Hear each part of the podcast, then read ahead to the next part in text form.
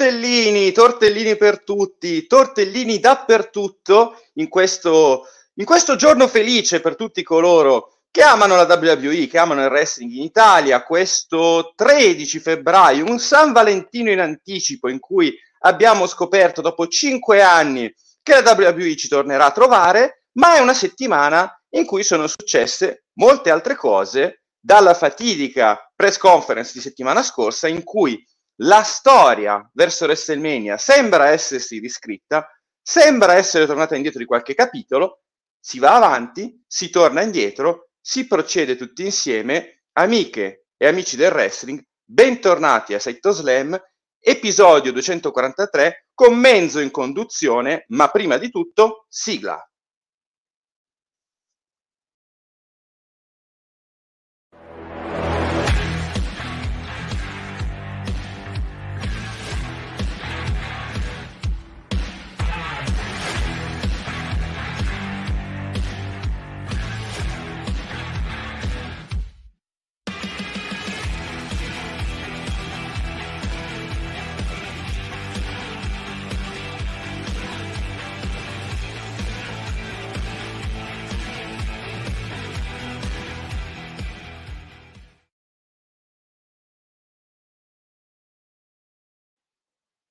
Ebbene sì, ebbene sì, ebbene sì, carissimo, carissimo Antonio. Buongiorno a tutti e andiamo a Bologna Beppe. Grazie anche a chi sottolinea l'elefante nella stanza, cioè che c'è mezzo in conduzione, come Chris Ayan, che bello mezzo la conduzione, tutti insieme appassionata Menz, come sottolinea Rampu. Ringraziamo anche chi continua a gabbonarsi, come Menzo, che sottoscrive il suo 31esimo abbonamento mensile consecutivo. Ciao a Stefano e ciao a colui che mi darà una mano in questa prima parte di una puntata ricchissima, che è ovviamente non può che essere lui, l'uomo delle statistiche, l'uomo che mette le mani nel brodo, l'uomo che ha un po' le mani in pasta dappertutto, ma in questo caso in una pasta necessaria per impastare i tortellini, Cenghe con calma. Con calma. eh. con, con calma. Eccoci. Per favore, con calma. Ed eccoli tutti intorno a noi, tortellini. Oggi non si parla, o meglio, si parla anche di Filadelfia, si parla di Kensington, dove c'è stata la puntata di Roma, si parla di Bologna soprattutto. Sì, se mettevo lo sfondo dei tortellini con la panna, dicevamo che al posto della panna era Filadelfia, Mo- moriva qualche, qualche Migliano sarebbe morto, ma vabbè, almeno mischiavamo un po' tutto. Veniva fuori la WWE non ha chiuso, come sostiene Chris Ayan. Siamo passati al brodo ai tortellini, tra l'altro, eh, sempre in tema cenghesco. Eh, salutiamo anche tutti gli altri che ci hanno unito. Mago Merlino vuole la WWE a Roma. Ne parliamo adesso con calma. La cosa importante è che siamo tornati, siamo tornati nel, nel radar, diciamo così. Ciao anche Simone Sian. Eddie passa già ai temi successivi. Nel brodo ci metto persino Gabbo, dice Chris. Gabbo non c'è, ma c'è un grande ritorno a Saito Slam in assenza di Nedonzi che, ragazzi, voi lo potete immaginare, è a Bologna, perché sta iniziando un po' a tessere la tela, a vedere un po' come aiutare tutti noi fan della WWE e noi di Open Wrestling TV a onorare al massimo l'impegno del primo maggio, ma torna a Saito Slam in assenza di Nedonzi, non c'entra, però eh, c'entra la grande notizia perché con noi Rachele Gagliardi. Eccola qua. Sì, devi metterla su te la gente se sono girato con il borsone. Sto... Bentor... Bentor... No, ho sbagliato. Bentornata, bentornata Raki. Grazie, allora. grazie. Purtroppo rimarrò poco, però ci tenevo a essere qua anche per la grande notizia del ritorno della WWE in Italia, ovviamente. La gente ti ama, la gente ti ama Eddie, Chris, eh, insomma, Raki è importante, ma è importante il nostro quarto elemento per oggi, ma aspettiamo perché probabilmente ci saranno anche altre persone che parleranno con noi dei temi caldissimi di questa settimana molto intensa, poi dicono che la rottura WrestleMania è blanda. Eh, altro che che febbraio è un mese in cui non succede niente in WWE. E eh, invece c'è Massi, c'è Massi e non c'è solo Massi, ma prima introduciamo Massi Ciao a tutti. Eccoci qua. Ciao Massi, ben, bentornato a Saito Slam, volto storico sin dalla seconda puntata della storia del nostro podcast. Nella prima c'era colui che ci raggiunge adesso. Un'altra persona che voleva dire due parole su questa notizia importante, il nostro Andrea Gussone. Andrea Gussone. Ecco. Eccolo. Che Gus. Sono felice, sono già a Bologna io, sono già qua. Eh, noi abbiamo fatto tante, tante trasferte insieme. Anche Cosa rappresenta?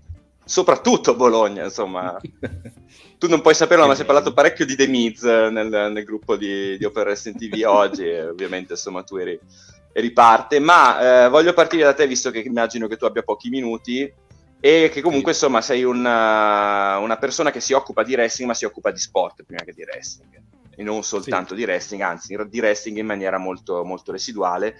Che importanza rappresenta dopo tutti questi anni in cui temevamo di essere usciti proprio dal radar? Cosa eh, significa? Sì, c'era un po' quel rischio. C'era un po' quel rischio perché al di là del Covid, di tutto quello che è successo, che poi non riguarda solo il mondo del wrestling, si aveva un po' l'impressione che non, non, non fossimo più nei, nei, piani della WWE in generale, perché poi si vedeva che proprio prendevano in considerazione un po' tutti i paesi limitrofi, Francia, Svizzera, Austria, Germania, e da noi non arrivavano più. Questo sì, leggo già magari qualcuno che protesta, che preferiva Milano, Roma, eccetera, però teniamoceli stretti questi eventi quando capitano, perché appunto non era una roba così scontata e, ed è un buon segnale e bisogna secondo me che diventi un grande evento e che sia bello pieno il palazzo, perché da questo dipenderà poi il futuro dei prossimi eventi. Se non dovessimo rispondere tutti proprio con un bel palazzo pieno eh. di gente vogliosa, poi la WWE davvero farebbe altri ragionamenti. Secondo me è un test, è un test per quello che potrà essere il futuro poi di altri eventi, speriamo appunto anche a Milano o in altre città. Però iniziamo a riempirlo bene questo palazzo e goderci quella che deve essere una grande festa.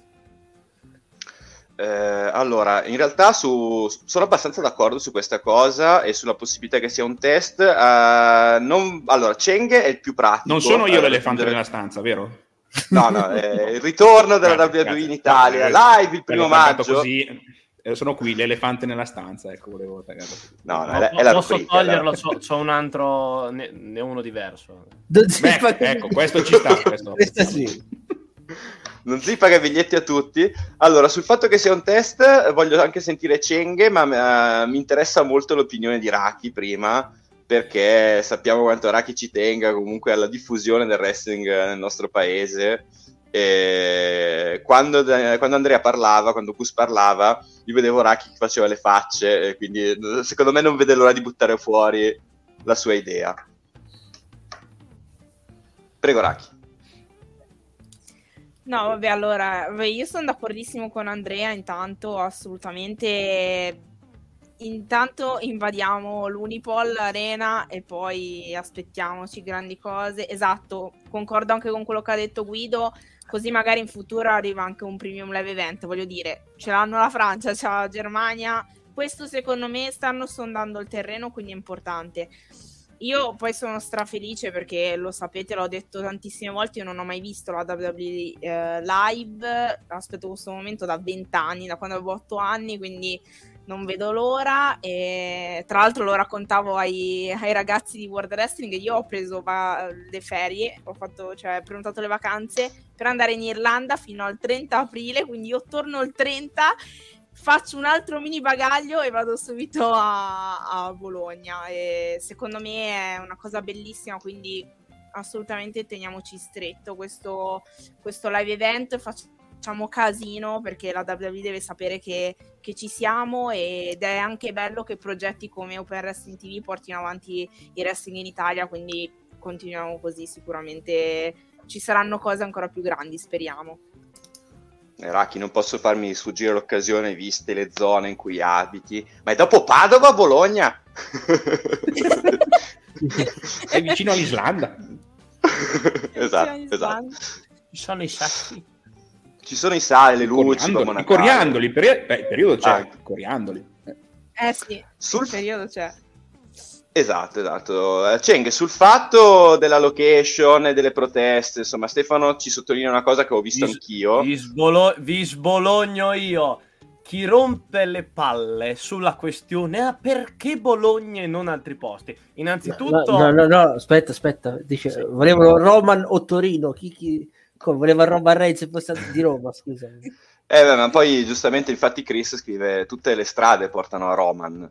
Quindi... Allora, ve, ve, lo dico io comunque perché scelgono spesso Bologna quando vengono a fare questo tipo di eventi. Innanzitutto, Bologna è una città a livello eh, geografico e a livello anche di infrastrutture di trasporti estremamente utile, estremamente centrale. È collegata benissimo sia con tutto il filone del nord sia con tutto il filone del Tirreno perché si taglia passando da Firenze, si buca, si arriva direttamente col freccia a 20 minuti fai Firenze-Bologna e sia chi come me o come Gian, magari anche scendendo verso giù, quindi arrivando fino alle Puglie, comunque arrivi dalla 14 e tutta la tratta che parte da, da Taranto con i treni, quindi è incredibilmente collegata.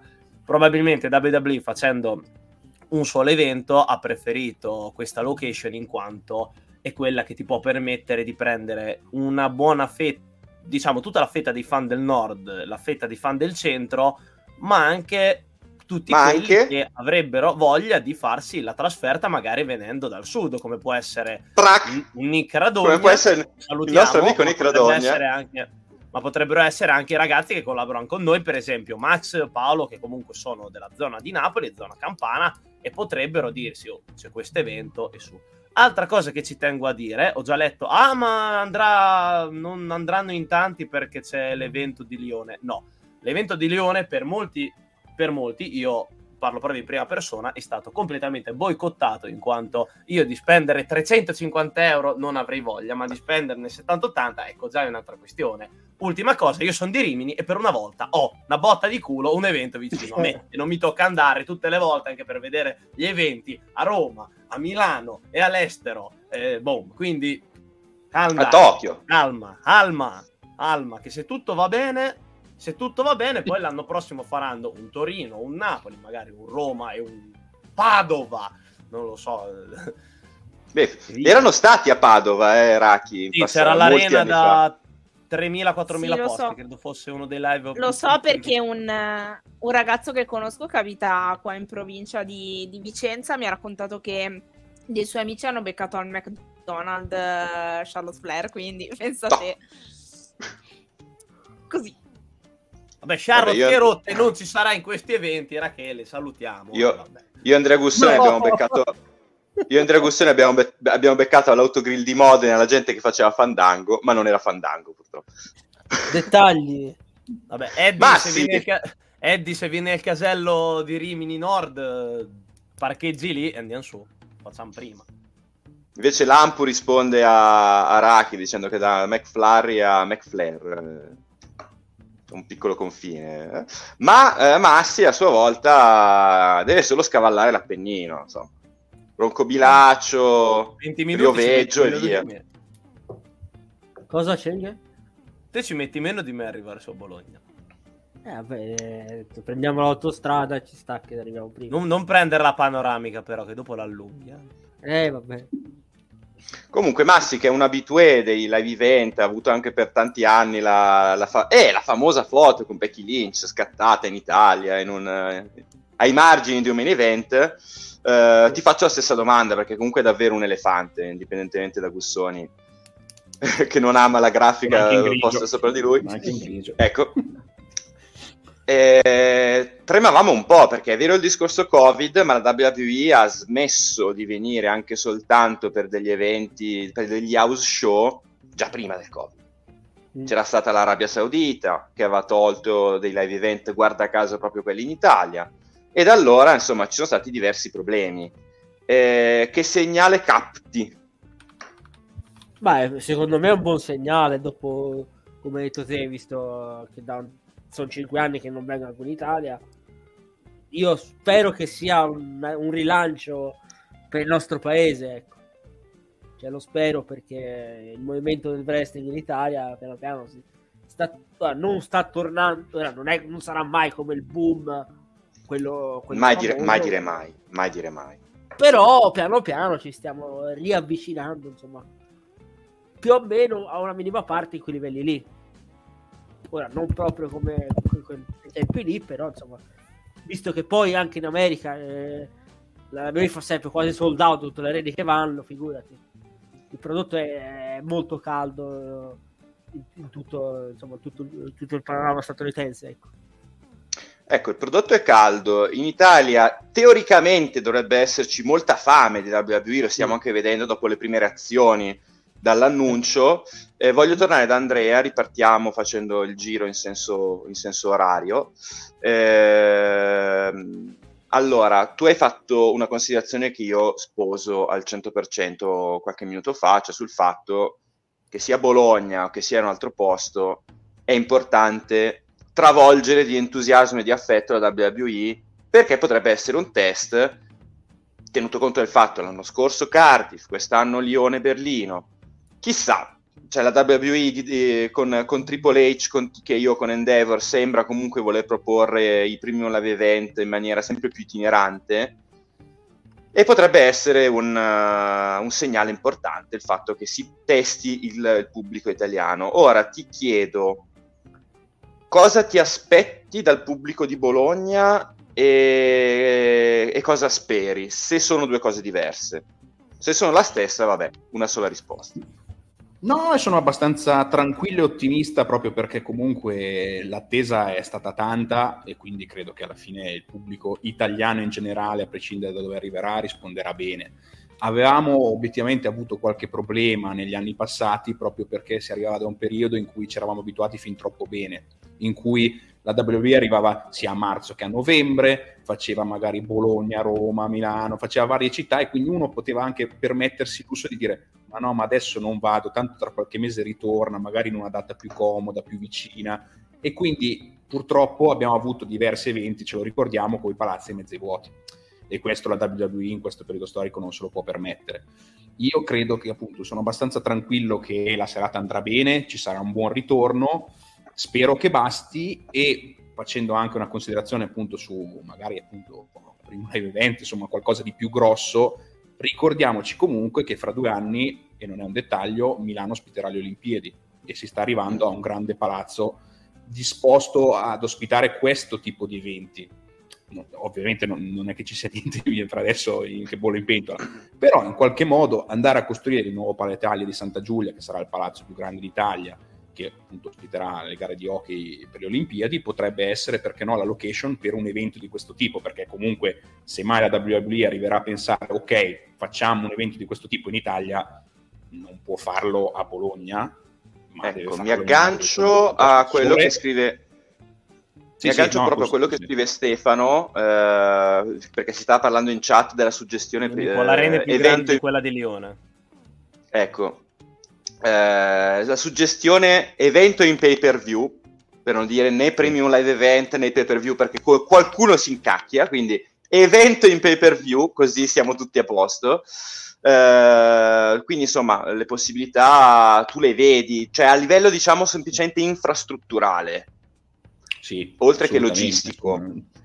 lasciamo perdere un attimo il discorso su, su, sui problemi logistici di ritardi sulle costruzioni degli impianti delle Olimpiadi, che rimangono un capitolo un po' difficile da affrontare. Però, appunto, fra due anni almeno il Palazzo dello Sport a Milano sarà pronto, sarà un grande palazzo e ipoteticamente potrebbe ospitare questo tipo di eventi. Sarebbe bello a questo punto sognare, non costa nulla, aspettarsi magari questo tipo di, appunto, di eventi proprio perché attraggono magari anche il turista medio che può appunto così come andrà magari a Lione, a Cardiff o le altre città che avete nominato e che verranno nominate, in qualche modo può anche pensare di dire faccio un giro a Milano e c'è un evento della WWE da andare a vedere. Quindi perché no? Anche il turismo in questo, conto, in questo campo conta.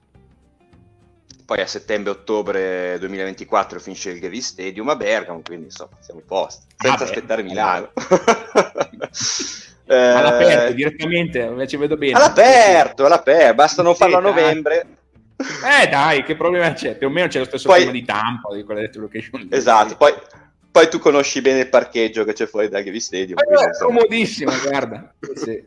Bene, bene. Cenghe, eh, tu stavi intervenendo appunto su Bologna che ha un, comunque insomma una struttura già adesso più grande di Lione, eh, ma diciamo... l'Unipol per i concerti, quindi... Allora, perché c'è da considerare se uno vuole guardare i posti WWE diciamo che è, è, più simile per stage ad un concerto, diciamo, perché alla fine gli ingressi prende una curva, gli stage per i concerti normalmente ne prendono sempre quella lì per massimizzare.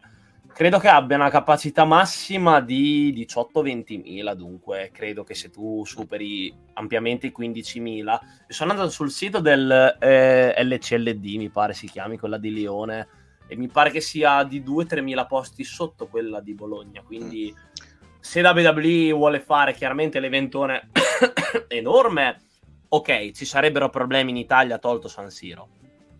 Però nel senso se tu togli San Siro da questa lista vuol dire che non tornerebbero mai a Wembley in quanto Wembley non è, non è coperto ma mi sembra che sono cose che esempio l'Ole Elite l'ha fatta. Cioè, devi solo avere devi farlo solo in una data dove dici è estremamente improbabile che piova.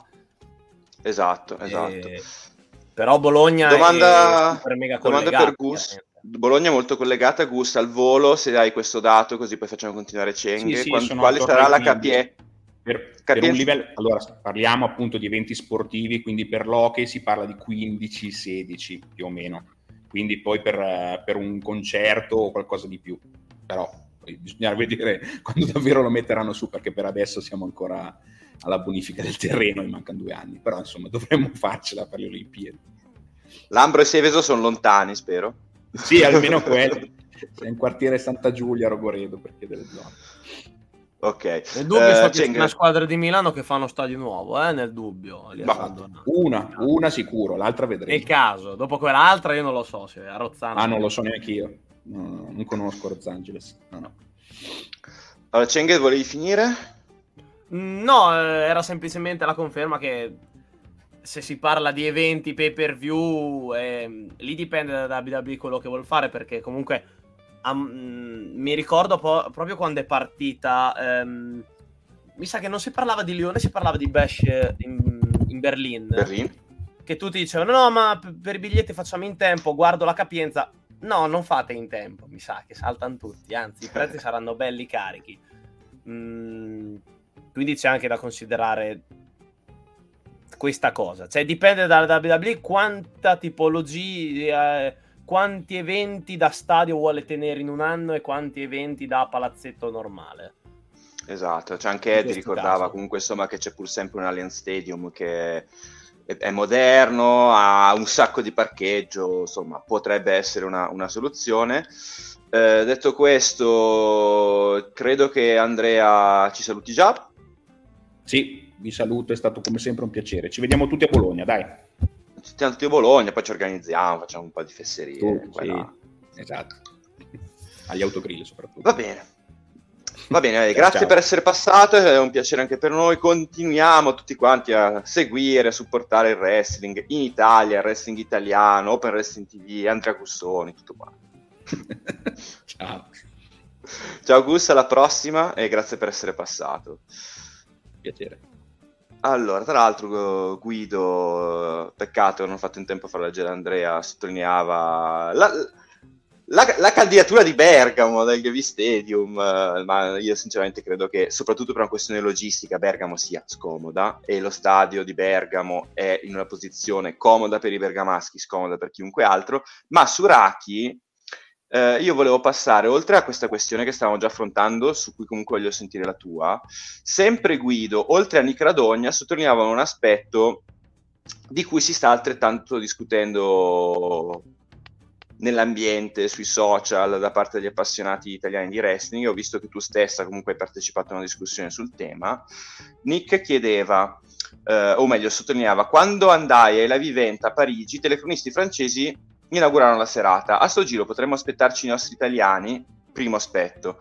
Secondo aspetto che sottolineava sempre Guido, eh, è un aspetto comunque che riguarda indirettamente Open Wrestling TV, un po' comunque la fanbase italiana, cioè segnali che sono stati dati in generale su cercare di mostrare sui social un interessamento da parte degli italiani nei confronti del wrestling. Guido faceva specificamente riferimento a Michele Posa che ha invitato tutti a rimarcare che la, la WWE in Italia c'è, la trasmette Discovery, la trasmette D-Max e eh, in migliaia, dice Guido, io il dato non ce l'ho, però mh, mm, questo è quello che ci riporta Guido, in migliaia hanno risposto al suo appello.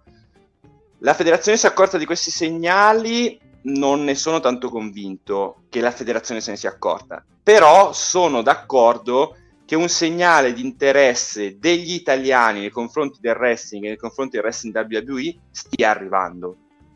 Tu cosa, cosa ne pensi?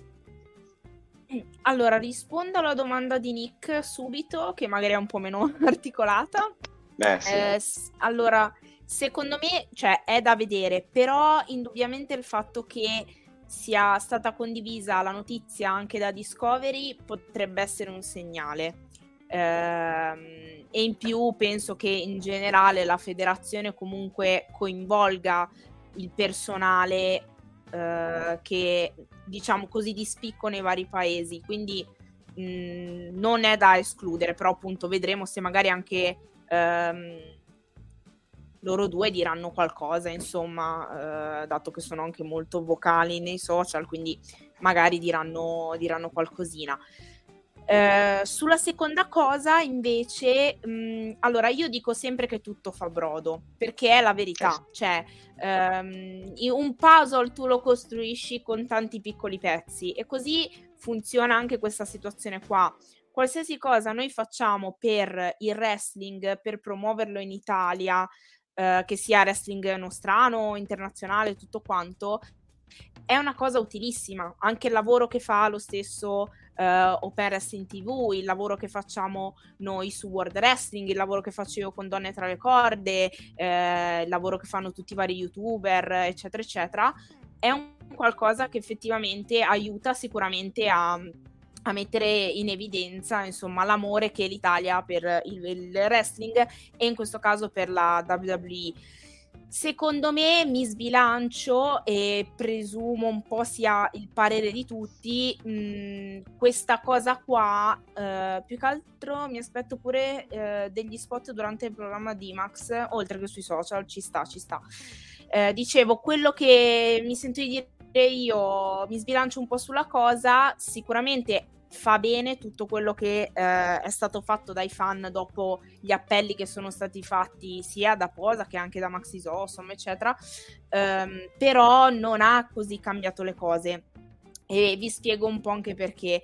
Secondo me un segnale che la WWE sia interessata di più al mercato europeo ce lo ha dato il fatto che hanno annunciato quei due premium live event, Francia e Germania, c'è il fatto che comunque la WWE ha venduto ad una compagnia che incorpora sia WWE che UFC e palesemente, perché ce l'hanno anche detto, puntano a costruire un progetto veramente globale. E questo comprende toccare anche tutti quei paesi che ancora la WWE, cioè sulla WWE ci investono e comunque l'Italia lo fa ancora perché appunto c'è la trasmissione su Discovery, Dimax, eccetera, eccetera. E quindi secondo me comunque ci saremmo arrivati. Sicuramente conta tutto, cioè conta condividere tutti i post, mettere like, eccetera, eccetera, ma non solo di Discovery, di Dimax, di Michele Posa, di Luca Franchini, anche di altre persone, anche il lavoro che faccio anche su YouTube, il lavoro che faccio io su Donne tra le corde, eh, i post che facciamo su World Wrestling, eh, i video di Max, di Serti, di Miro, eccetera, eccetera. Quindi, ripeto, tutto fa brodo, però sicuramente secondo me questo, questa cosa che è stata messa in evidenza non è stata la cosa che ha fatto dire alla WWE andiamo in Italia, cioè c'era allora, di più, aggiungo... era già da tempo che loro ci pensavano.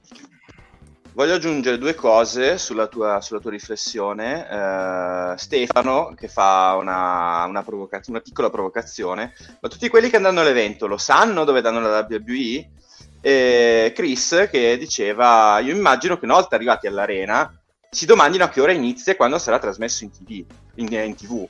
E questo è un aspetto, è uno degli aspetti della battaglia uh, in corso da parte dei telecronisti storici della WWE soprattutto Michele Posa, ma anche Luca Franchini, che io sinceramente eh, sposo, sono assolutamente d'accordo.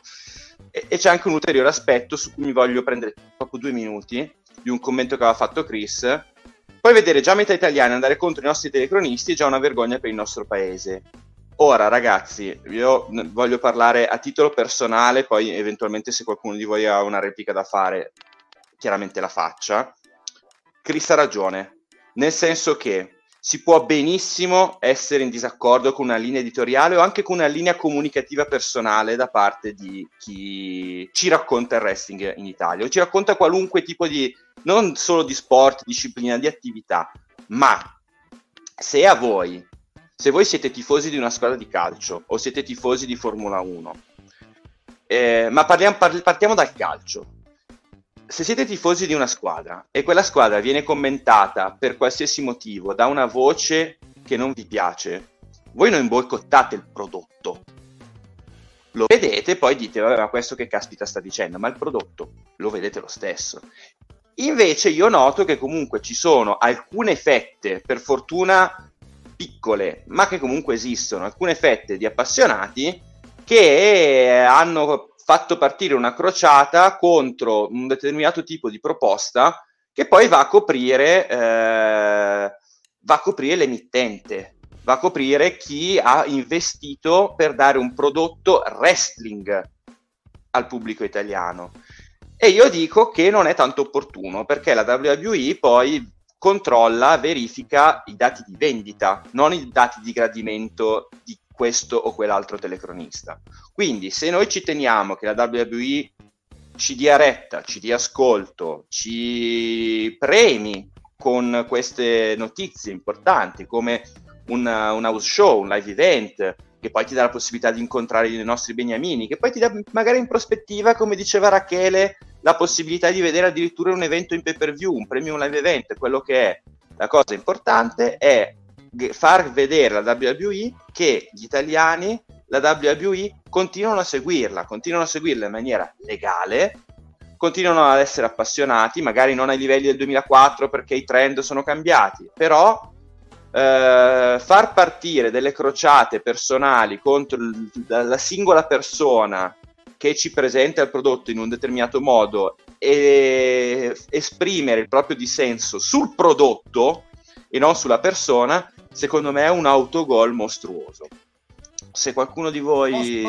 Posso? Posso? Certo, prego. Posso? Parlo, parlo io perché sono rappresentante che non ascolta il commento italiano. Ok. Io non ascolto il commento italiano in quanto, eh, innanzitutto quando seguite guardare il wrestling, l'ho detto mille volte, perché mi serviva l'inglese, dunque lo guardo in lingua inglese. Eh, seconda eh, cosa, io guardo. Cosa che si può fare? Cosa che si può fare con Discovery Plus? Le...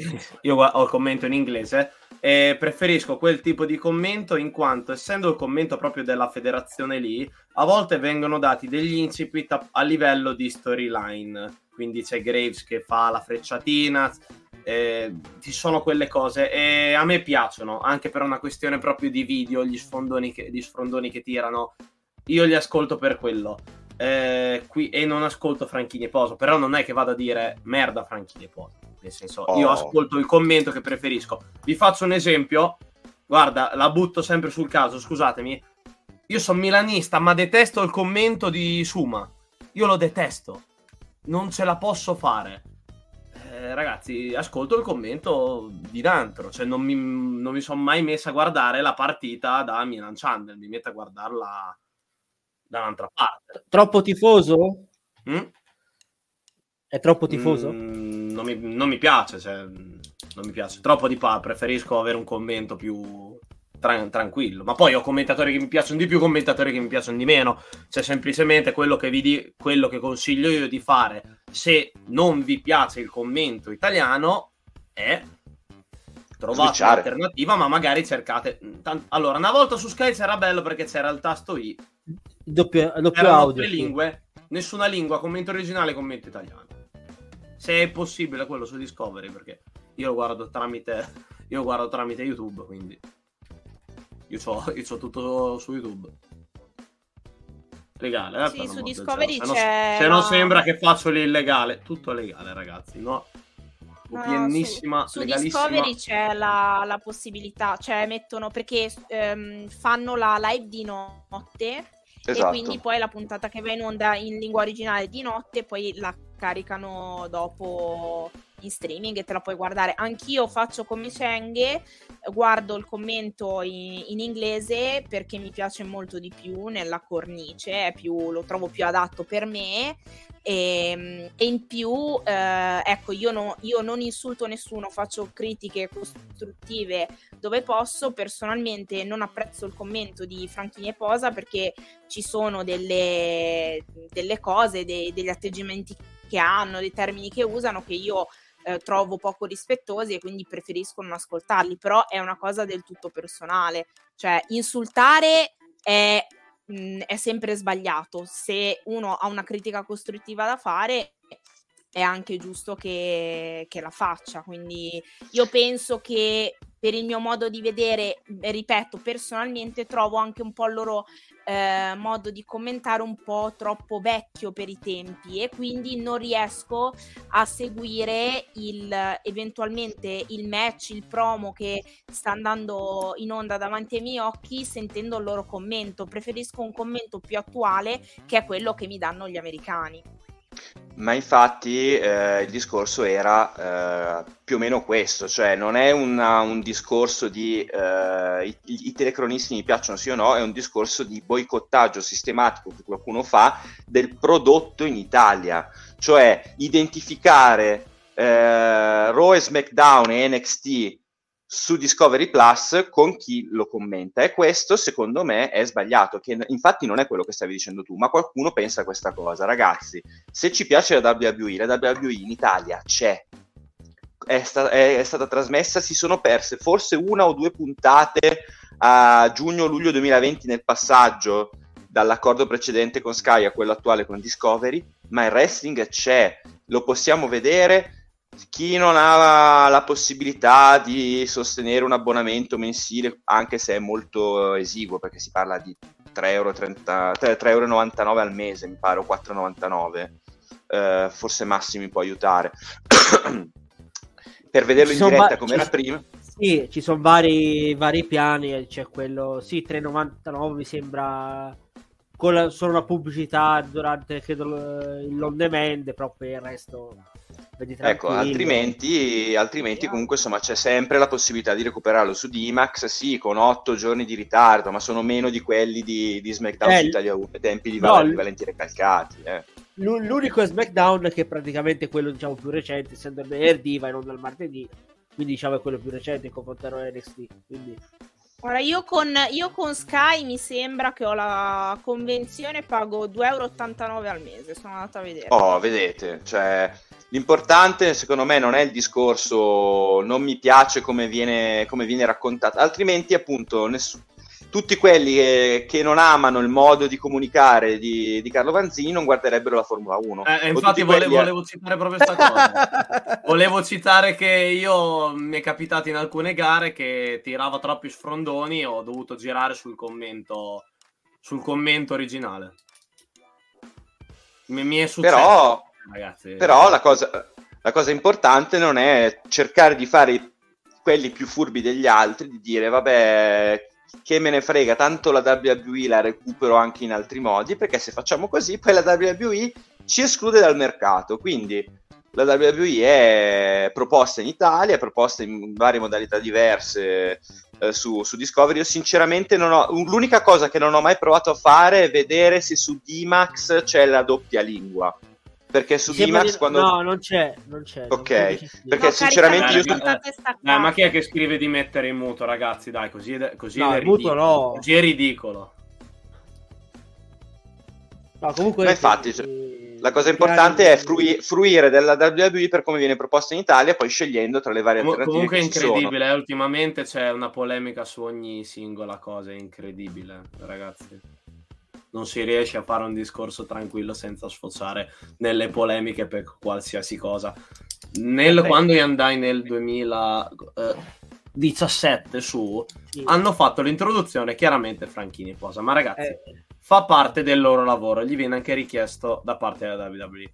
Sì. Cazzarola, evitiamo di fare le teste di cazzo e ecco. di, oh. di, fischiarle, anche se non vi piacciono, state zitti, aspe- aspettate che fanno, perché alla fine sta, stiamo lavorando tutti per eh, portare, diciamo, lavoriamo tutti per la nostra caretta, lavoriamo tutti alla, al fin che la WWE quest'anno ne fa uno, magari l'anno prossimo ne fa due, magari tra due, tra due anni fa un evento grosso, fa un pay per view, quindi raga, calma come tutte le cose, esprimete pareri con calma, basta, con ste, basta far polemiche per l'amor del cielo, perché guarda, già è stata una settimana che è stata distruttiva a livello polemiche. Eh. Dobbiamo ancora entrare nell'argomento The Rock e tutto il resto. Eh, boom, perché ragazzi, calma, calma, calma.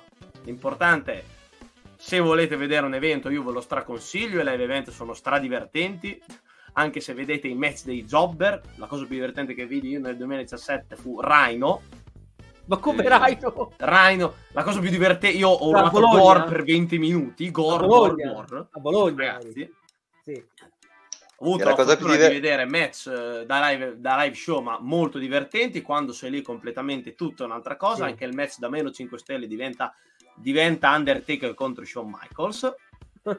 È clamoroso. E... La cosa più divertente che ricordo io del live event del 2018 è un, uh, un match tra quattro tag team di jobber. Perché comunque insomma rispetto agli altri avevano più da dimostrare, cioè gli altri erano più, più, più famosi, però stanno facendo sempre il solito match che vedevamo anche, anche in puntata, che poi ovviamente è una grande emozione perché vedi dal vivo gli atleti che ami però hanno fatto comunque un match uh, gradevole. Mentre i tag team di Jobber oh, hanno buttato il cuore oltre l'ostacolo. Ah, eh, io, io ho visto Artrut che ha dato tutto lì in quell'incontro. Chi? Ar- c'era Artrut Art- con, uh. con Goldust. Avevano fatto il mondo. Io 2017, non 2018, eh? parlo.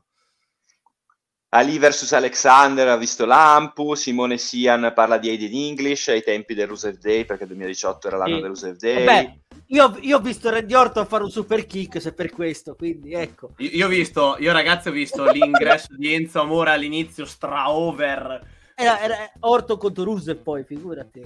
Orton fa super kick a Rusev. Così, botte senza senso. Io posso dire di aver avuto una gran botta di culo perché nel main event mi sono beccato Finn Balor vincere, quindi... Styles, vabbè, io ho beccato il Benevento. Styles, Nakamura è male, trova l'intruso, diciamo. È male, giustamente, che ha anche vinto. No, no, beh, Nakamura, Naka... l'intruso è Nakamura che è l'unico che non è mai stato WWE Champion, scusa. Appunto. No, ma poi era tipo la settimana... una jobberata di... di... Eccolo. Se, se riesco a prendere i biglietti e becco che in card c'è Ginder, mezz'arena la faccio fuori. Se mi sentite, c'è l'ingresso tutti in silenzio. Cioè, faccio parte tutto, mortaretti, petardi, fumogeni. Fa... Si devono portare via di peso. Ecco, una, una, allora, al di là di un inside joke di Simone, l'ingresso di Bobby Roode, ma questa la sappiamo soltanto noi, l'abbiamo riraccontata oggi in privato, uh, Nick, uh, approfittiamo del messaggio di Nick uh, che ha visto l'ultimo live event di Bray Wyatt. Vero. E ne approfittiamo per ricordare ancora una volta Winner Rotunda, che è sempre nel nostro cuore, insomma anche la Royal Rumble, anche la sorella lo ha ricordato, e sappiamo quanto è stato pesante non aver visto Bray Wyatt eh, a un anno dalla sua precedente apparizione che fu nel Pitch Black Match, ma ricordiamo anche per dire l'importanza che possono avere questi eventi l'infortunio di Bray Wyatt a Milano, Massi. Ti ricordi? Sì, che doveva essere, io doveva essere pure a Firenze, ma si infortunò. Bray Wyatt si infortuna in un match contro Roman Reigns. Sì, era, e... era Roman campione, mi sembra, sì. Sì, Roman Reigns al microfono al pubblico di Milano dice vi ringraziamo del vostro, della vostra presenza, del vostro affetto, il match purtroppo non ci potrà essere, poi l'hanno buttata in cacciara perché era, entrata, era entrato Owens mi pare, era entrata altra gente, uh, era il tour post WrestleMania 32 no 34 30, eh anche secondo me. Perché io no. ho visto quello post WrestleMania 33 io nel 2017 avevo campioni di, to- di coppia a Iardi. Era posto ah, è vero. 33, sì, è vero, vero. Era, to- era, tornato da poco, è vero. Io mi, mi, ricordo che andai a Bologna solo per all'aeroporto solo per loro, poi non vedi lo show perché andai via. Quindi eh Vabbè, lascia stare come sono arrivata la quello che è. Però comunque, insomma, che, che fosse il 2000, 2016 o il 2018, eh, no, però è vero, il 2018, no, eh, però Chris, Roman era campione nel 2016, ma in quel periodo dell'anno era anche a, nel 18, perché aveva, aveva vinto il titolo a, a SummerSlam e poi c'era stato, però comunque sia. Eh, per dire comunque insomma che possono succedere momenti che poi hanno del, eh, degli effetti anche sulle storyline principali. Cioè, eh, Bray Wyatt si assenta, no però ragazzi forse avevano ragione, avevano ragione loro perché poi eh, fa l'infortunio e torna alleandosi con Matt Hardy del Walk and Matt, quindi era prima del 2018. Comunque, ma, guarda, io sono eh. certo che il mio era 2017, WrestleMania 33, sì. era sì, WrestleMania sì. Revenge Tour e avevo sì. gli Hardy Boys. Sì, ok, comunque. Sì, c'erano gli Hardy. Indipendentemente da quello, eh, perché sennò stiamo, stiamo, stiamo perdendo il filo. Uh, è bello avere la WWE qui perché comunque insomma per quanto siano eventi non televisivi tornando a una domanda che ci facevano prima se li guarda chi va là non saranno trasmessi né da D-Max né da Discovery né da nessuno perché sono house show gli house show per tradizione su siamo in 20 tra YouTube, Twitch, eh, sei, sei, da solo, sei l'unico che ci guarda tramite Facebook.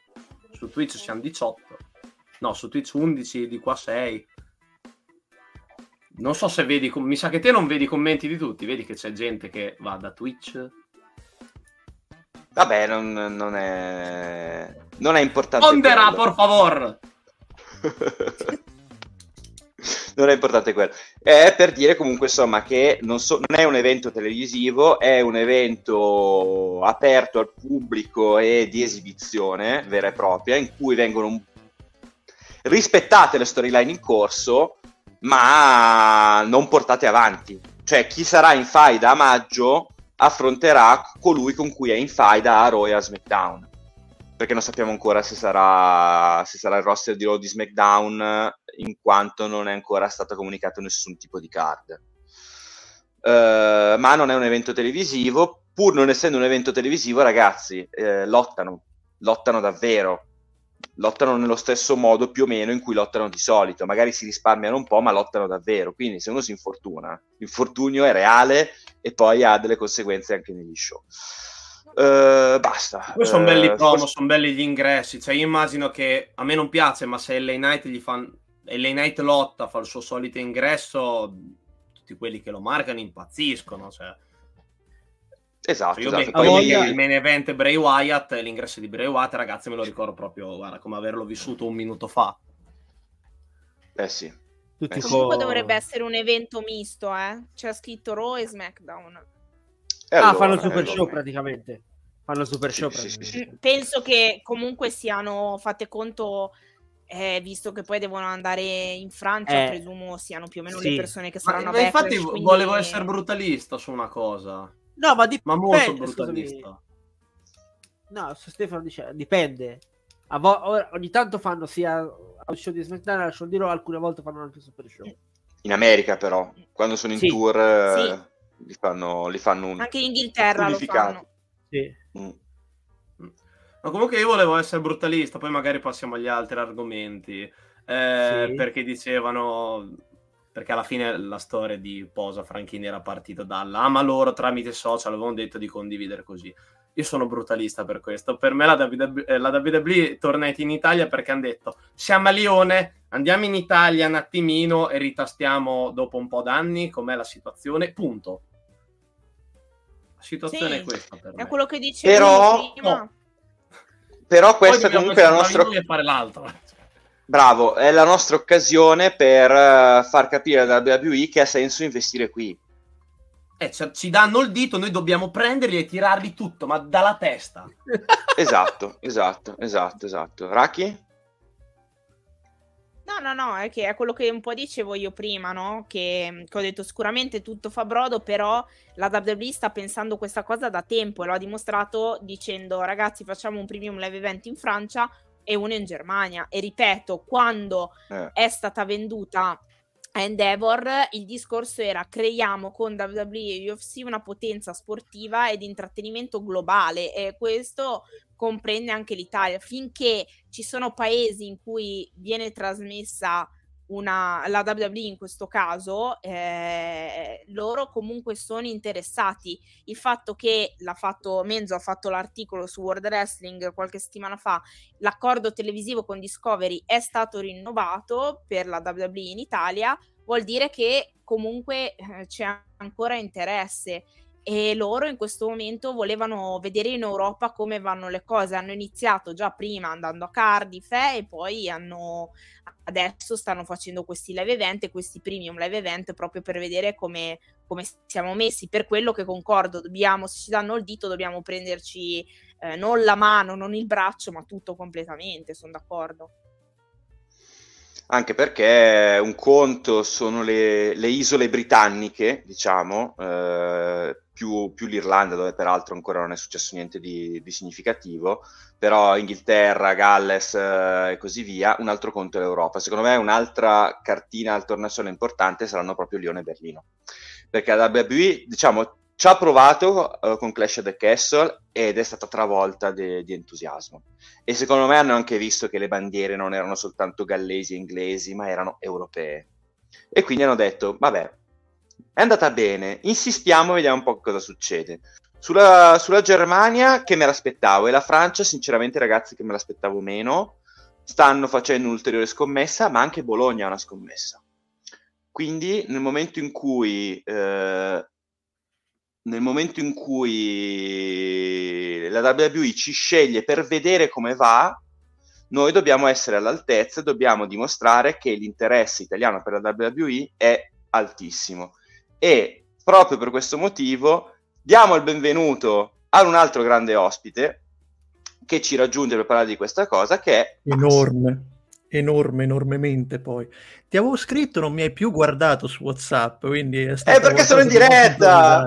Eh, ma vai a capire, vai a capire. Vabbè, 5 minuti fa mi hai scritto. È una giornata strana.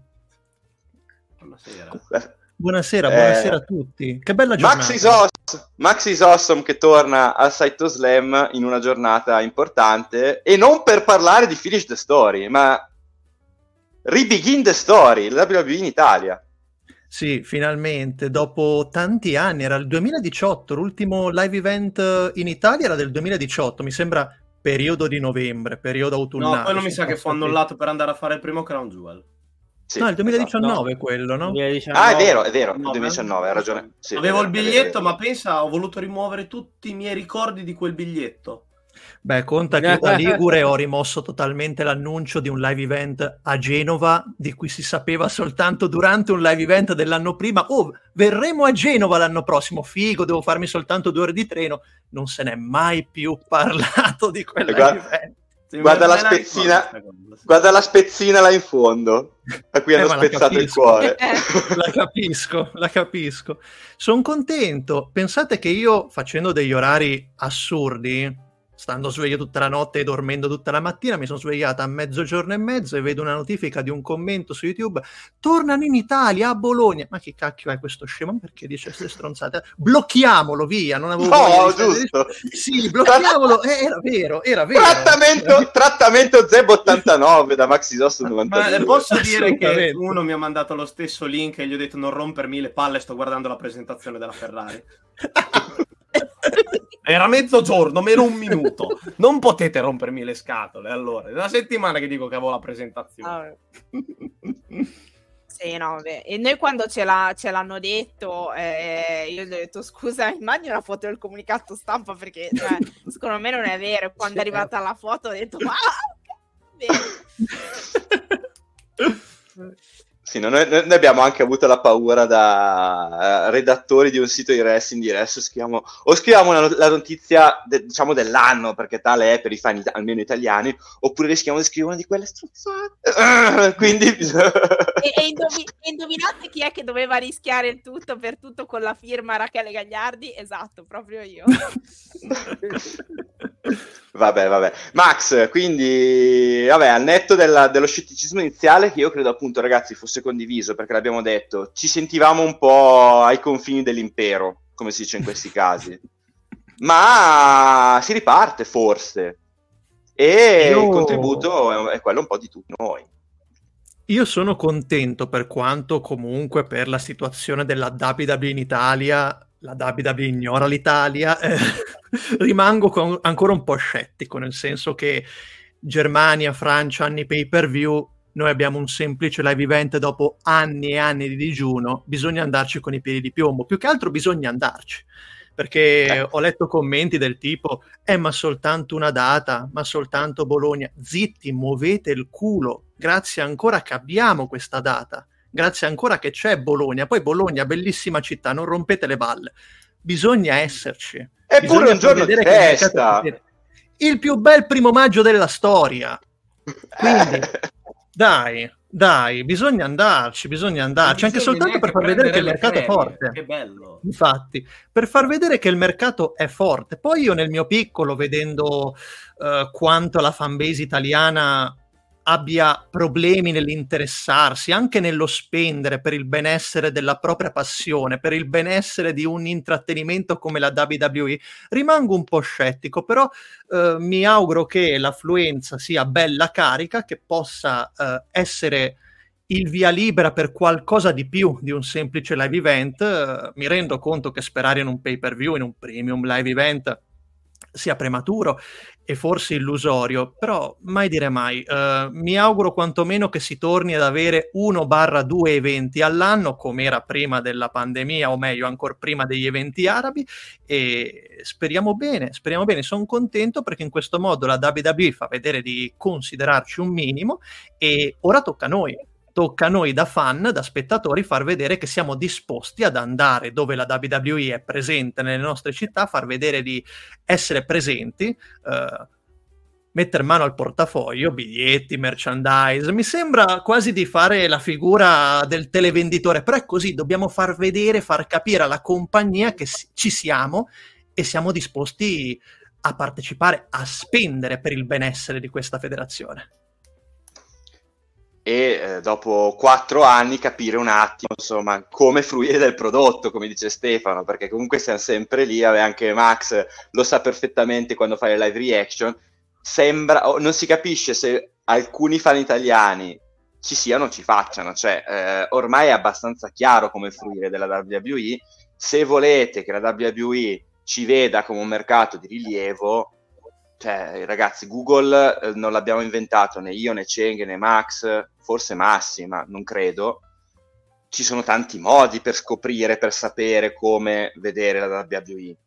E... Anche perché, anche perché più che altro, forse sono io che faccio troppi paragoni, ma per fanbase di altre questioni, di altri prodotti di intrattenimento, noto un uh, maggiore impegno, anche soltanto, ad esempio, serie tv che non riescono per forza di cose ad essere mandate in onda in Italia. Vedo comunque fan che si ingegnano, cercano di capire come vederli in qualche modo. Ovvio, se la serie tv non viene data in onda in Italia, l'unico modo è un metodo illegale, però quantomeno vedo una fanbase più agguerrita in senso buono per capire come fruire di quell'intrattenimento. Noi la WWE la abbiamo legalmente non vedo nessuno con la sua manina santa prendere in mano il cellulare o la tastiera, digitare come si vede la WWE nel nostro paese e comunque ottenere le risposte che sono sotto gli occhi di tutti. Esatto, esatto, esatto, esatto. E, e eh, c'è anche comunque sono questo aspetto di cui abbiamo già parlato prima, non metto in evidenza il messaggio che gli house show sono degli eventi che per loro natura non sono televisivi, non sono trasmissibili, tras- trasmittibili, quindi non si vedranno da nessuna parte, non li trasmetterà Discovery, non li trasmetterà Dimax, non li trasmetterà Max Grosso 92, non fategli domande che poi si incazza e lascia Saito Slam, non è il caso. No, no, no, anche se ammetto che sarebbe bello fuori dall'arena uno stormo di ragazzi, ma è questa la città? È qui che c'è la WWE? A che ora inizia lo show? Quello sarebbe il mio sogno. No, poi ricordiamo che l'Unipol Arena non è a Bologna, è a Casalecchio di Reno, quindi proprio tutti eh, spersi per il centro di Bologna. Ma dov'è? Dov'ero? Dov'è la WWE? Ma a dire la verità, quando nel 2017 qualcuno mi disse Ah, però io, io avevo capito Bologna, non qua giù, qua giù perché ci sono quei 10 km per andare giù a Casalecchio. Scusate sì. un attimo che vado ad accendere la luce. Come se non ci fosse pieno di autobus che ci vanno ogni tipo 10 minuti. Comodissimo, neanche devo scappare, Detto. mi butto in tangenziale, giro, sono arrivato. Io a Firenze c'è la ecco. botta di culo che c'è tipo la stazione, c'è la stazione, scendo, sono praticamente lì. C'è lo stadio, c'è il Mandela, praticamente scendo, sono già lì. La botta di culo è quella. Casalecchio di Reims. Ecco. Casalecchio di Reims. Eh, non allora... ci sarà Reims, è il 99% per me, non, non eh, ce lo imblocchiamo. Quando vai? Allora, oggi, la... oggi questa, questa, scena la clipperò perché la devo mandare a mio amico. Allora, io ho mandato la notizia di War Wrestling al mio gruppo di amici. Mi, mi scrive, ciao Alex, ci saranno The Rock oppure Brock Lesnar? Io non credo sia proprio il periodo adatto, specialmente per uno dei due Angel. Dai, dai, salutone, ci vediamo No, sarà Vince McMahon a introdurre lo show, eh? proprio lui con il microfono in mano. Welcome to Casalecchio di Reno! eh vabbè. No, però questo eh... per capire anche un po' il fan medio che magari leggerà la notizia, non segue niente e si chiederà di eh, lo so, lo persone so. perché magari fino a poco tempo fa o adesso sono in storyline e non sono informati. Infatti, infatti, infatti. Ma io approfitto di Max, poi eh, se, se, ci sono comunque altre riflessioni che vogliamo fare sulla WWE Italia, che è la notizia italiana del giorno, della settimana, del mese. Eh, Meno male, anche perché chi cacchio se la sta fregando l'Elimination Chamber, non succede niente, solo WrestleMania, ragazzi, inutili. Eh, però Gabbo, appunto, io passerei a, Gabbo, al Gabbo. secondo... Gabbo, Gabbo eh, scusami, scusami. Come Gabbo? È vero, è vero che ci sarebbe anche Elimination Chamber di nuovo, ma eh, l'altro grande argomento della settimana... Fuori australiani, evento inutile. oh, Roman, sfido te. Anche settimana scorsa avevo detto di no. E si va avanti perché comunque insomma anche a Raw lo stesso Seth Rollins in maniera diciamo un pochettino più organica ha detto no guarda, ti ho detto una roba settimana scorsa sempre a Raw, però ho capito perché hai fatto così, quindi anch'io ho cambiato idea. Eh, Max se ne è parlato tanto, da, da fatidico SmackDown post, uh, post Royal Rumble. Se ne è detto di tutto, il contrario di tutto, hanno fatto bene prima, hanno fatto male dopo, hanno fatto male sempre in tutto il tragitto tu che idea ti sei fatto? Cioè, eh, Redcon Mania davvero o cosa è successo, insomma. Cioè, questo Cody che chiama The Rock, poi dice no, però io non ti volevo chiamare, non ho mai detto, io voglio comunque andare a finire la storia. Hanno fatto un po' un pastrocchione. Adesso infatti... ne stanno più o meno uscendo, ma come ne stiamo fruendo noi fan? Ma io infatti non credo per niente che questo fosse il piano originale sin dall'inizio. Questi volevano fare The Rock contro Roman Reigns e la bomba gli è scoppiata in faccia. Aggiungo giustamente, non ci credo mai nella vita che questo fosse il piano, anche perché un po' come WrestleMania 35 vai soltanto a uh, incasinare la costruzione di un main event che altrimenti sarebbe lineare e funzionale la storia è Cody Rhodes contro Roman Reigns, dobbiamo avere Cody Rhodes contro Roman Reigns. Io non credo neanche che sia finita qua, ormai The Rock farà qualcosa a WrestleMania, che sia l'inserimento nel main event della seconda notte, quindi un triple threat, oppure l'idea di un match di coppia nella prima notte, dato che al fianco di Cody si è messo Seth Rollins e se avete visto il teaser trailer di WrestleMania 40 sul Super Bowl sembra quello, sembra pubblicizzare un incontro di coppia i samoani da una parte e gli ex rivali nel 2022 dall'altra, quindi non è finita, non è finita per niente, possono ancora andare a incasinare, aggiungo però questa volta in senso buono i due main event delle due notti di WrestleMania. Ci tengo a sottolineare come questo non fosse il piano originale mai eh. nella vita. Poi diamo atto a Maxi Osso 92 che sin dal giorno dopo WrestleMania 39 lui ha detto Cody l'anno prossimo va contro Roman Reigns e non rompetemi le palle. Lo ha detto dopo che è tornato CM Punk, l'ho detto ne- nella preparazione della Royal Rumble, i pro e i contro. Lo ha sempre detto Maxi Sosso 92, anche dopo l'arrivo di CM Punk, quindi è chiaro che tu la veda così. Ti chiedo un'altra cosa che poi però voglio eh, chiedere anche agli altri, eh, estendo la, la domanda anche a Cenkeraki Massi Seth Rollins, solo a me dà fastidio eh, questa ipo- ipotetica prospettiva che comunque c'entri anche lui nel match tra, tra Cody e Roman, perché ok The Rock, ok la Bloodline, eccetera, eccetera, ma non dovrebbe Roma, eh, Roman Reigns avere comunque tutto il suo seguito e almeno Cody, se vince, vincere da eroe senza gli aiutini? O rischiamo l'effetto manata eh, di, di WrestleMania 35? Ma io più che altro ho sempre detto come il main event di WrestleMania 40 dovesse essere la rivincita tra Roman e Cody uno contro uno in modo che Cody vinca, abbia la sua vittoria senza aver per Reigns possibilità d'appello, non, non deve esserci una protezione per Reigns, benché meno in un triple threat dove non è neanche lui quello schienato. Roman dopo quattro anni deve perdere, mi sarebbe piaciuto il confronto uno contro uno, anche perché più che altro, ripeto, la storia lineare infilarci The Rock così, aver stravolto tutto in pochi giorni, a mio modesto modo di vedere, vai quasi a depotenziare due storie potentissime ma eh. singolari. Però le butti insieme, crei questo mappazzone, questo gigantesco agglomerato che può essere figo. È stata figa la conferenza stampa, però sono due storie singolari con uh, la loro epica con i loro discorsi e andare ad infilarle una sopra l'altra, non so, le, me, le do, me, le de, eh, me le depotenzia entrambe, a mio modo di vedere. Per Rollins a me ha fatto una pena allucinante all'inizio della press conference quando era lì, dai Cody scegli.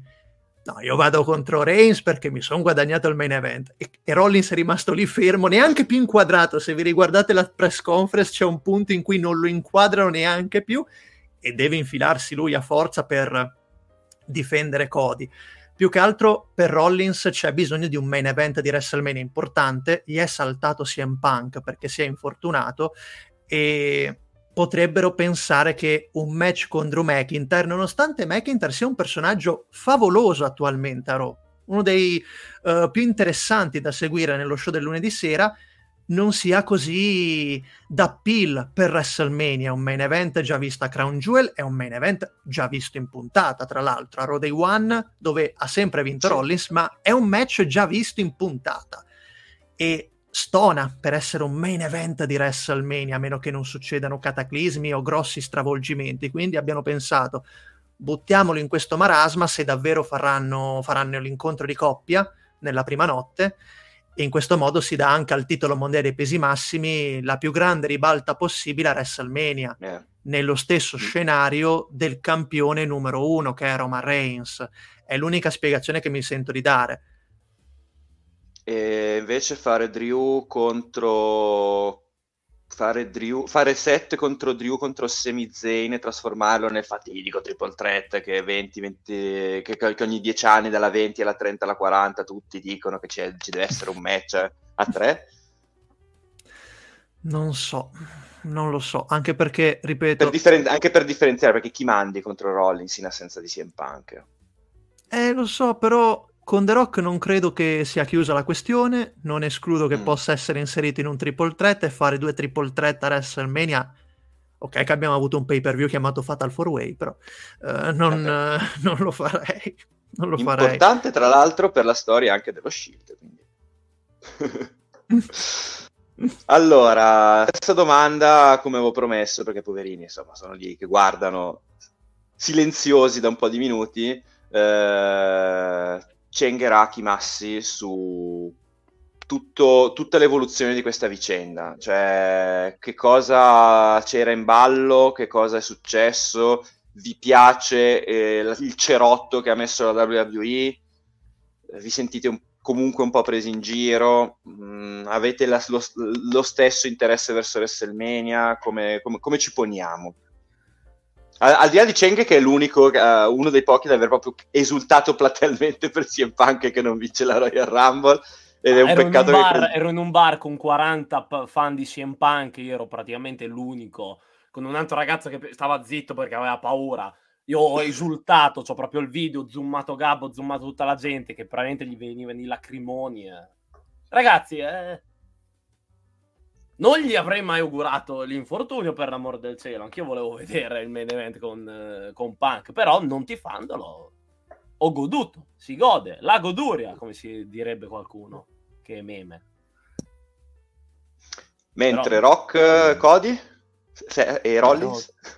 Allora, io, io eh, avevo fatto un ampissimo discorso nel, nello speciale del Multiverse of Madness, come aveva chiamato Aldo.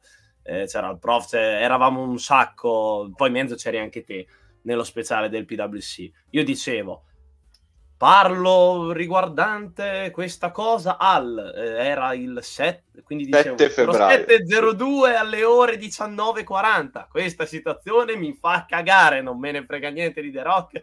Hanno praticamente con una sola cosa hanno rovinato non solo il main event di SmackDown ma anche il main event di Raw ho detto te potevi semplicemente sostituire Punk con un'altra persona e lasciare di là la roba lineare hai sprecato un po' il ritorno di The Rock che è stato rigettato dal pubblico, come ci si sente essere dall'altra parte, mm, tipo no, alla Rumble 2015? Che alzava il braccio al cugino, sto giro fischia a lui. Eh sì, eh sì, eh sì. Fischia a lui. Pessima citazione, proprio potevano farlo, ma pessimissimo.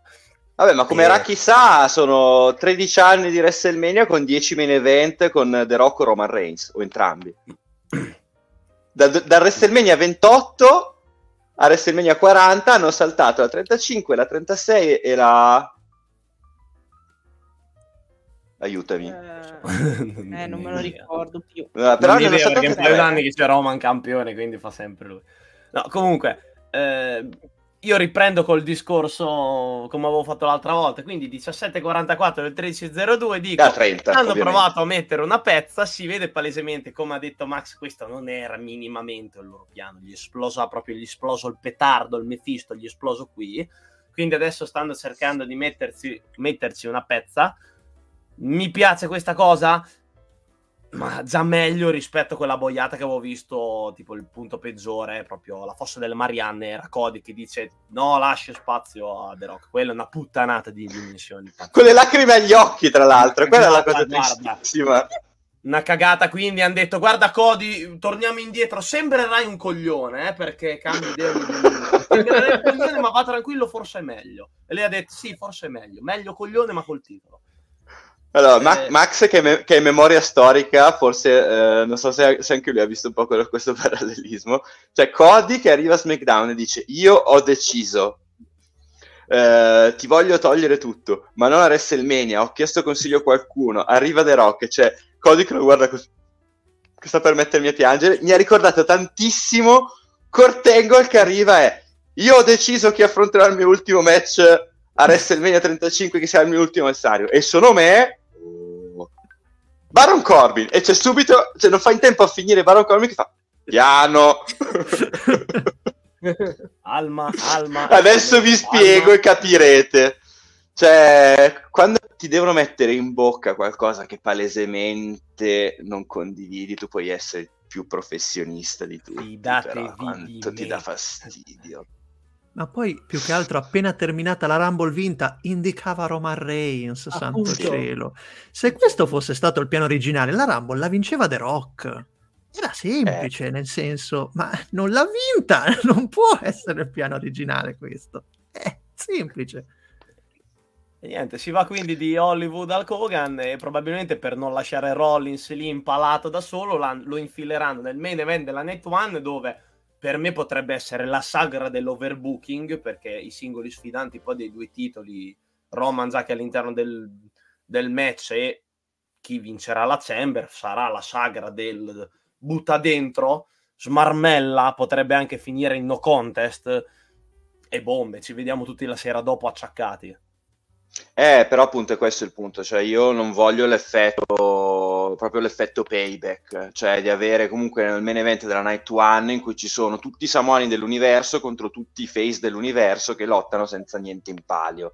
Cioè hai una WrestleMania, adesso l'hai divisa in due notti, fai due main event che abbiano senso tutte e due, però di questo ne parliamo. Raki, eh, effetto Spider-Man 3, come diceva Max, cioè due storie che da sole possono essere interessanti e, eh, e anzi molto corpose, che però messe insieme danno vita a un film piffero. No. sì, no, sono... sono d'accordo con tutto quello che ha detto Max, cioè mi ha fatto un po' ridere, lo ammetto, quando mm, dopo la conferenza stampa c'è uscita fuori gente, no, ma io lo sapevo che tanto facevano la farsa, la farsa e, e non, non, andava a finire così, voi parlate troppo presto, eccetera. Ragazzi, cioè, io vi voglio bene, sono anch'io buona a dire adesso, no, ma, ma anch'io pensavo, eh, eh l'avevo capito tutto, no? Cioè, siamo buoni tutti a dirlo, ma palesemente non era quella la direzione, loro si sono incasinati doppiamente perché comunque si sono ritrovati da una parte con CM Punk infortunato e non è un bene perché al di là io lo sapete non, cioè a me CM Punk non piace ero una sua fan quando ero piccola ma poi mi è caduto in basso quindi non mi piace però al di là di quello ammetto che una sfida con Seth Rollins e quello che stavano facendo comunque dentro di me ha creato interesse e cioè eravamo tutti interessati a vedere la sfida, quindi è, un po', è stato un po' un dispiacere, quindi si sono trovati incasinati con quella situazione. Poi hanno voluto tirare in mezzo uh, The Rock nonostante la vittoria di, della Rumble da parte di Cody. Eh, è tutto un po', eh, quindi adesso stanno cercando di metterci una pezza, ma secondo me funziona fino a un certo punto perché comunque anche lì adesso c'è da capire se vogliono fare questo match di coppia o se vogliono poi fare il triple threat, eh, se vogliono arrivare all'uno versus uno tra Cody e Roman, che sarebbe la scelta giusta. Quindi in questo Tec- momento tecnicamente quel, è, è, è, quello che Cody versus Roman, one versus one, tecnicamente è, è, l'attuale, è l'attuale main event mm. annunciato. Cioè, l'attuale cioè, main insomma, event, non... sì sì se non succede niente. Eh, Max, ma questo The Rock ti aspetti che rimanga così?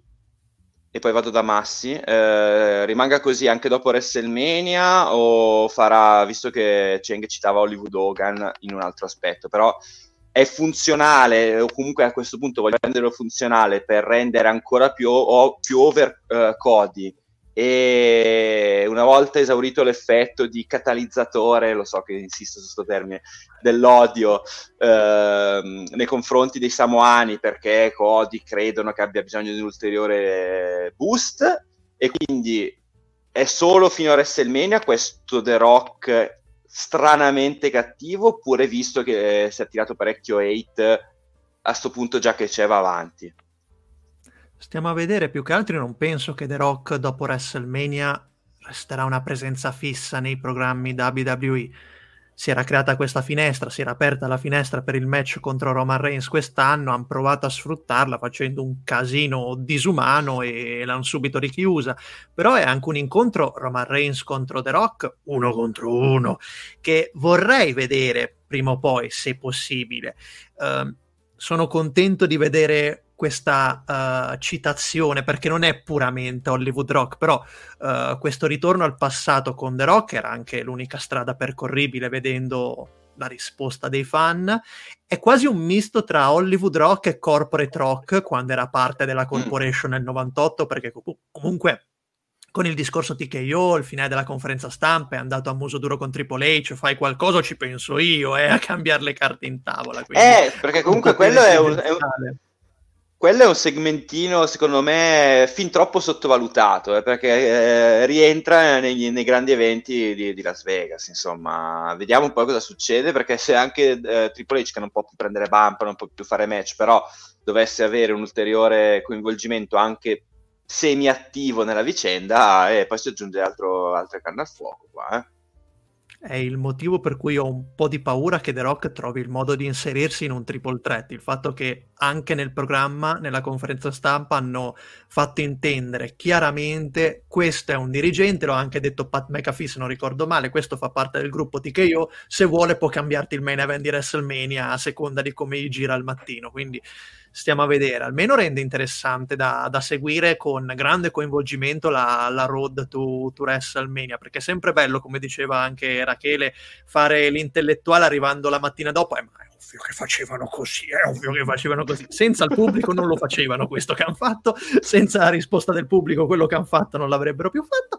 E almeno ho comunque voglia di vedere cosa succederà non nascondo neanche che per il mio lavoro tutto questo casino, tutta questa eh. potenza mediatica aiuti e penso che converrete con me col discorso più succedono casini in questa rottura WrestleMania tanto di guadagno possiamo farci lo stomaco e il fegato marcio ingoiando tanta bile magari con tante discussioni però alla fine poi andiamo a casa sapendo di aver gonfiato un pochino i numeri quindi, quindi va bene si dorme tranquilli e eh, voglio sì, vedere sì. WrestleMania anche per questo, per vedere come riusciranno, sempre se riusciranno, ad uscire da questo grandissimo inciuccio che stanno creando, nel bene e nel male. Eh sì, no, tra l'altro sono anche curioso di vedere se le... Pat McAfee, che è stato colui che ha intervistato Cody, eh, che, no, che, che, intervistato Rock. The Rock quando ha detto Cody Cry Babies, e che è stato chiamato in causa da Cody a Raw. Seguite la Big Red Machine questa sera perché si parlerà sicuramente anche di questo. Se dovessero tirare dentro anche Pat McAfee diventa davvero la sagra, la sagra dell'overbooking, questa WrestleMania 40 che si presta tanto.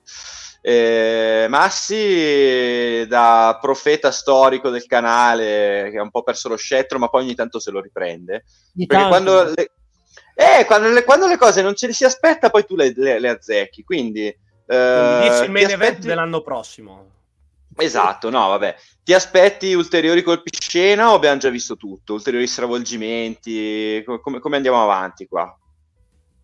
Bah, eh, ti, hanno, ti, hanno, fatto, diciamo, teaserare il, questo probabile tag team match tra, tra The Rock e Roman Reigns contro Cody Rhodes e Seth Rollins. Ora, vedere se lo faranno o meno.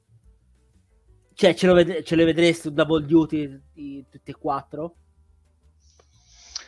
Eh, magari sì, ma non, non tra di loro. Cioè, io non voglio che il povero Seth Rollins debba competere per una storia che non dovrebbe essere la sua. Basta! Questo è campione del mondo dei pesi massimi. Trovagli un avversario qualunque, cerca di elevarlo un attimo. Ci sono state delle reste No, non c'è bisogno di mettere mi, cioè, mi sembrava giusto. Quando ti ci, sono state de- ci sono state delle WrestleMania. E non sono io. È volato no. via il tappo, non avete visto come. Ci no. sono state delle WrestleMania in cui Alberto Del Rio è andato contro Jack Swagger. Date Vabbè. un match al campione, non fatelo Avvocato competere. Del Avvocato del diavolo, sarebbe meglio non ripeterli certi errori. Lo so, ho capito, però dagli un match per il team. È, è, campione, è campione Night of Champions, è l'unico campione del, dell'ignaggio nuovo del World Heavyweight Championship. Trovagli un cazzo di avversario, piuttosto ecco. Gunther a questo punto. Però... Ma, eh, ma volentieri, guarda. È che è la, Però... la, storia più grande in cui può inserirsi oggettivamente, anche eh, soltanto so. avere la ribalta di essere al pari di Roman Reigns come campione mondiale dell'altro show. E adesso vi propongo uno scenario che può far mettere i brividi oh. a tutti. Attenzione. Se The Rock si infila nell'Elimination Chamber dell'Australia e va contro Seth Rollins? La paura è tantissima. Allora, eh, paradossalmente... che sarebbe logico però, almeno. Avresti un triple threat che seguite analogica perché uno... No, scusa, che cacchio dico no triple threat? Avresti comunque due incontri con logica. Sì. Io ci sto pensando da un paio di giorni che The Rock faccia come Edge e si infili a forza nell'Elimination Chamber se mi attacca Ellie Knight diventa un dio, però nel senso, quello è un altro discorso. no. E eh, eh, beh, oh, ci deve essere uno sacrificabile in quella chamber. Non si è qualificato Ivar, eh, c'è lui. C'è eh, appunto, eh, purtroppo. Potevi picchiare lui, però niente, Knight ha vinto. Ma però The Rock sapere. che utilizza il suo potere politico non potendo fare nulla con Cody perché ha una clausola di ferro, sia il main event di WrestleMania garantito dalla Rumble, e allora per avere un main event di WrestleMania si infila nella Chamber per sfidare l'altro campione, perché più che altro a me puzza quel teaser trailer di WrestleMania dove ci sono Roman e The Rock sì. contrapposti faccia a faccia a Seth Rollins e Cody Rhodes.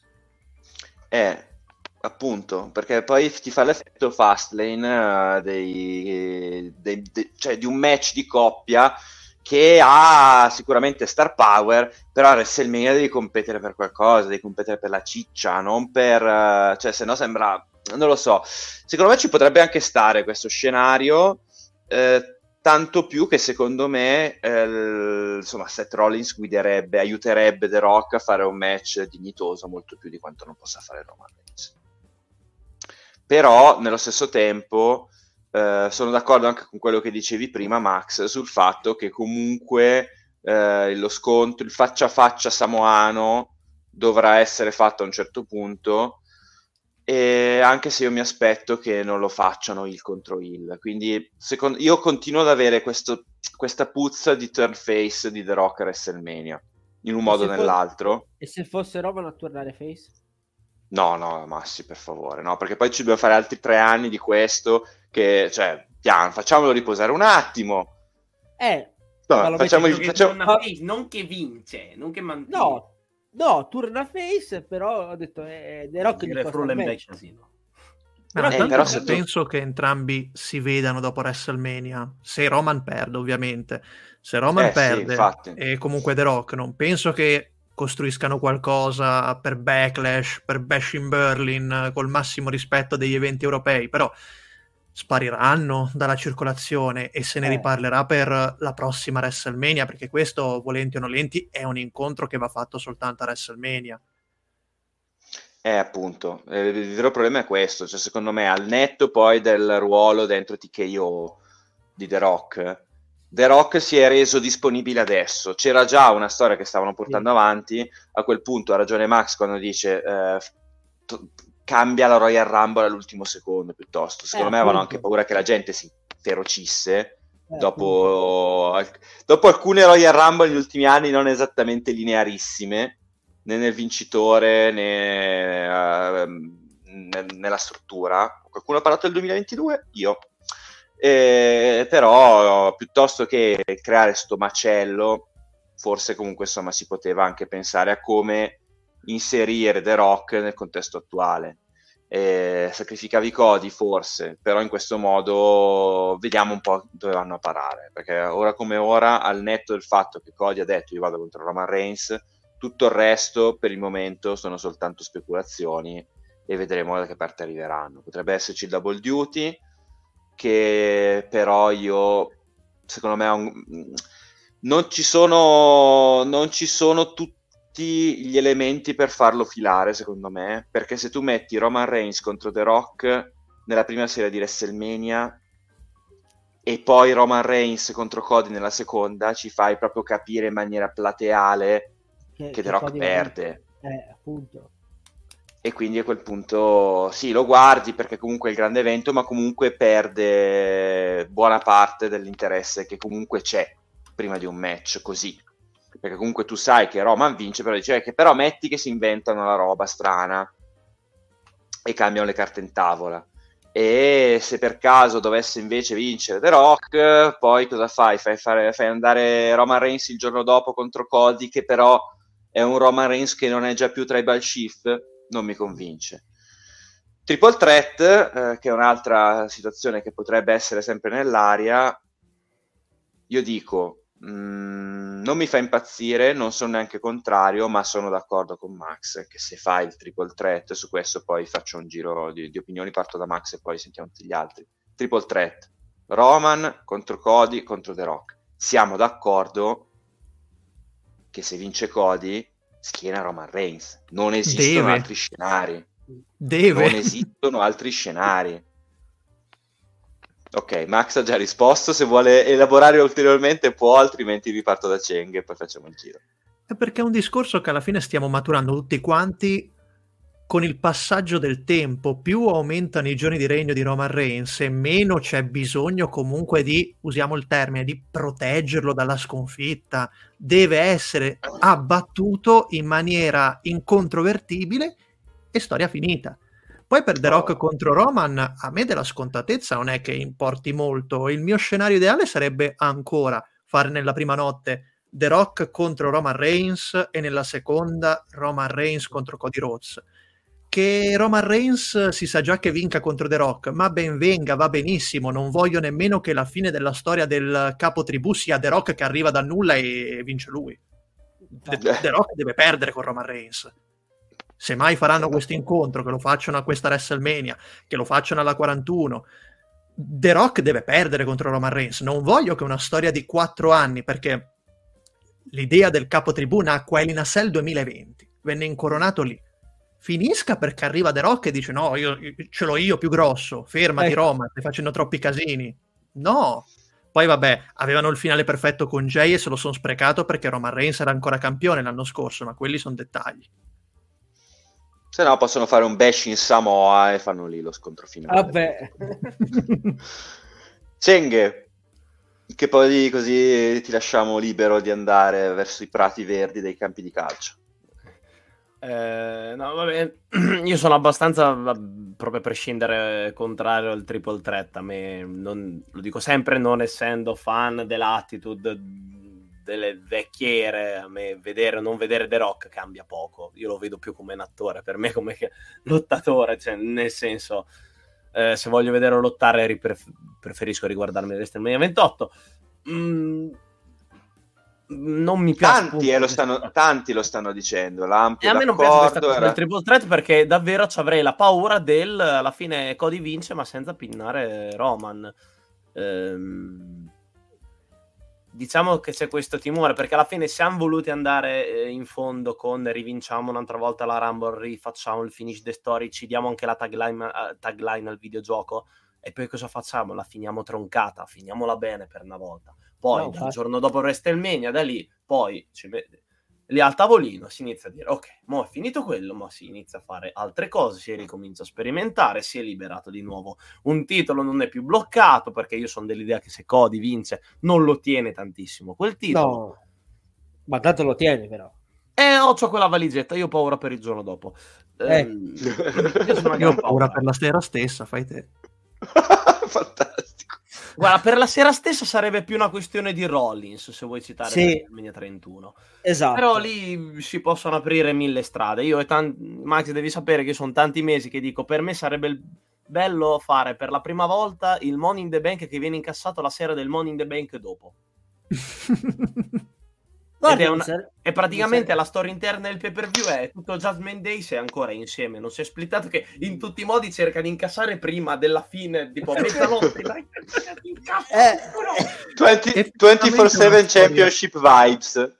Effettivamente è una delle poche storie non ancora affrontate con la valigetta del Money in the Bank eh, perché te nei video dici sempre quando fai le classifiche, ah, si è fatto tutto ormai in qualsiasi tipo di stipulazione, cosa non è mai stato fatto? Io ho detto, non è mai stato incassato, che mancavano due minuti alla fine, cioè mettono sotto il timer, guarda che arriva triplo, dovresti incassare entro le 11 e mezza, perché l'evento è finito alle 11 e mezza l'altra volta.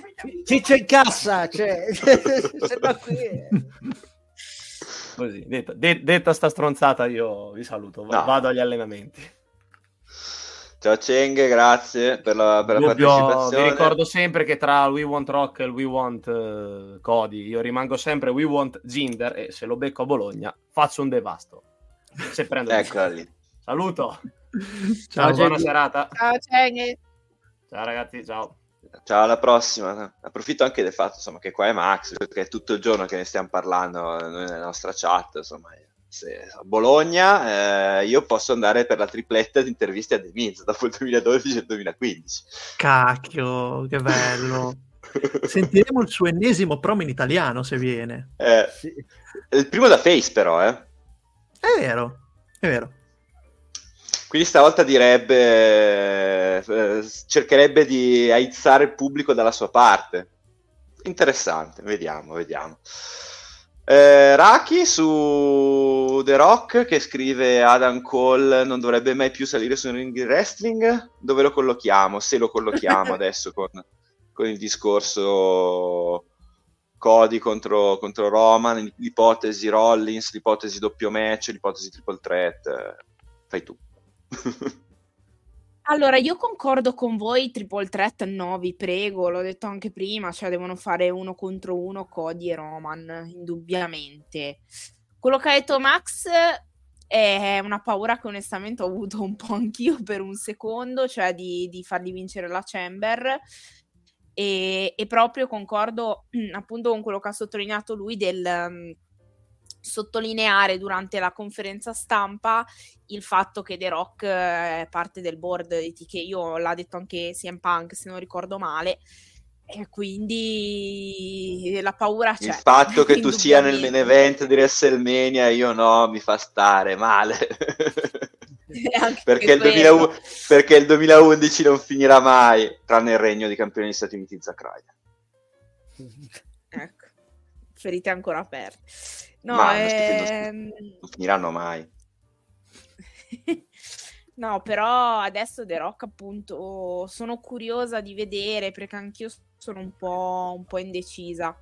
Eh, però secondo me vi dirò a questo punto con l'infortunio di Punk e tutto se dovessero fare come ha detto Max di metterlo nella chamber per far andare contro Rollins visto che Rollins per forza di cose si è inserito, a questo punto preferirei mille volte contro lui che non appunto in un triple threat, piuttosto fare l'anno prossimo sto Roman contro, contro The Rock, perché quest'anno è cioè, proprio il momento di Cody, quindi preferisco che loro se ne stiano da una parte loro due, faccia, Cody fa, finisca questa benedetta storia e e poi che sia, magari ci sia questo scontro finalmente per dire chi è il capo tavola, il capo tribù dei Samoani, eh, magari nei prossimi anni, perché adesso no. Cioè, è stato, come abbiamo detto anche prima, è stato un inserimento un po' strano e tutto, e mm, non ci stava,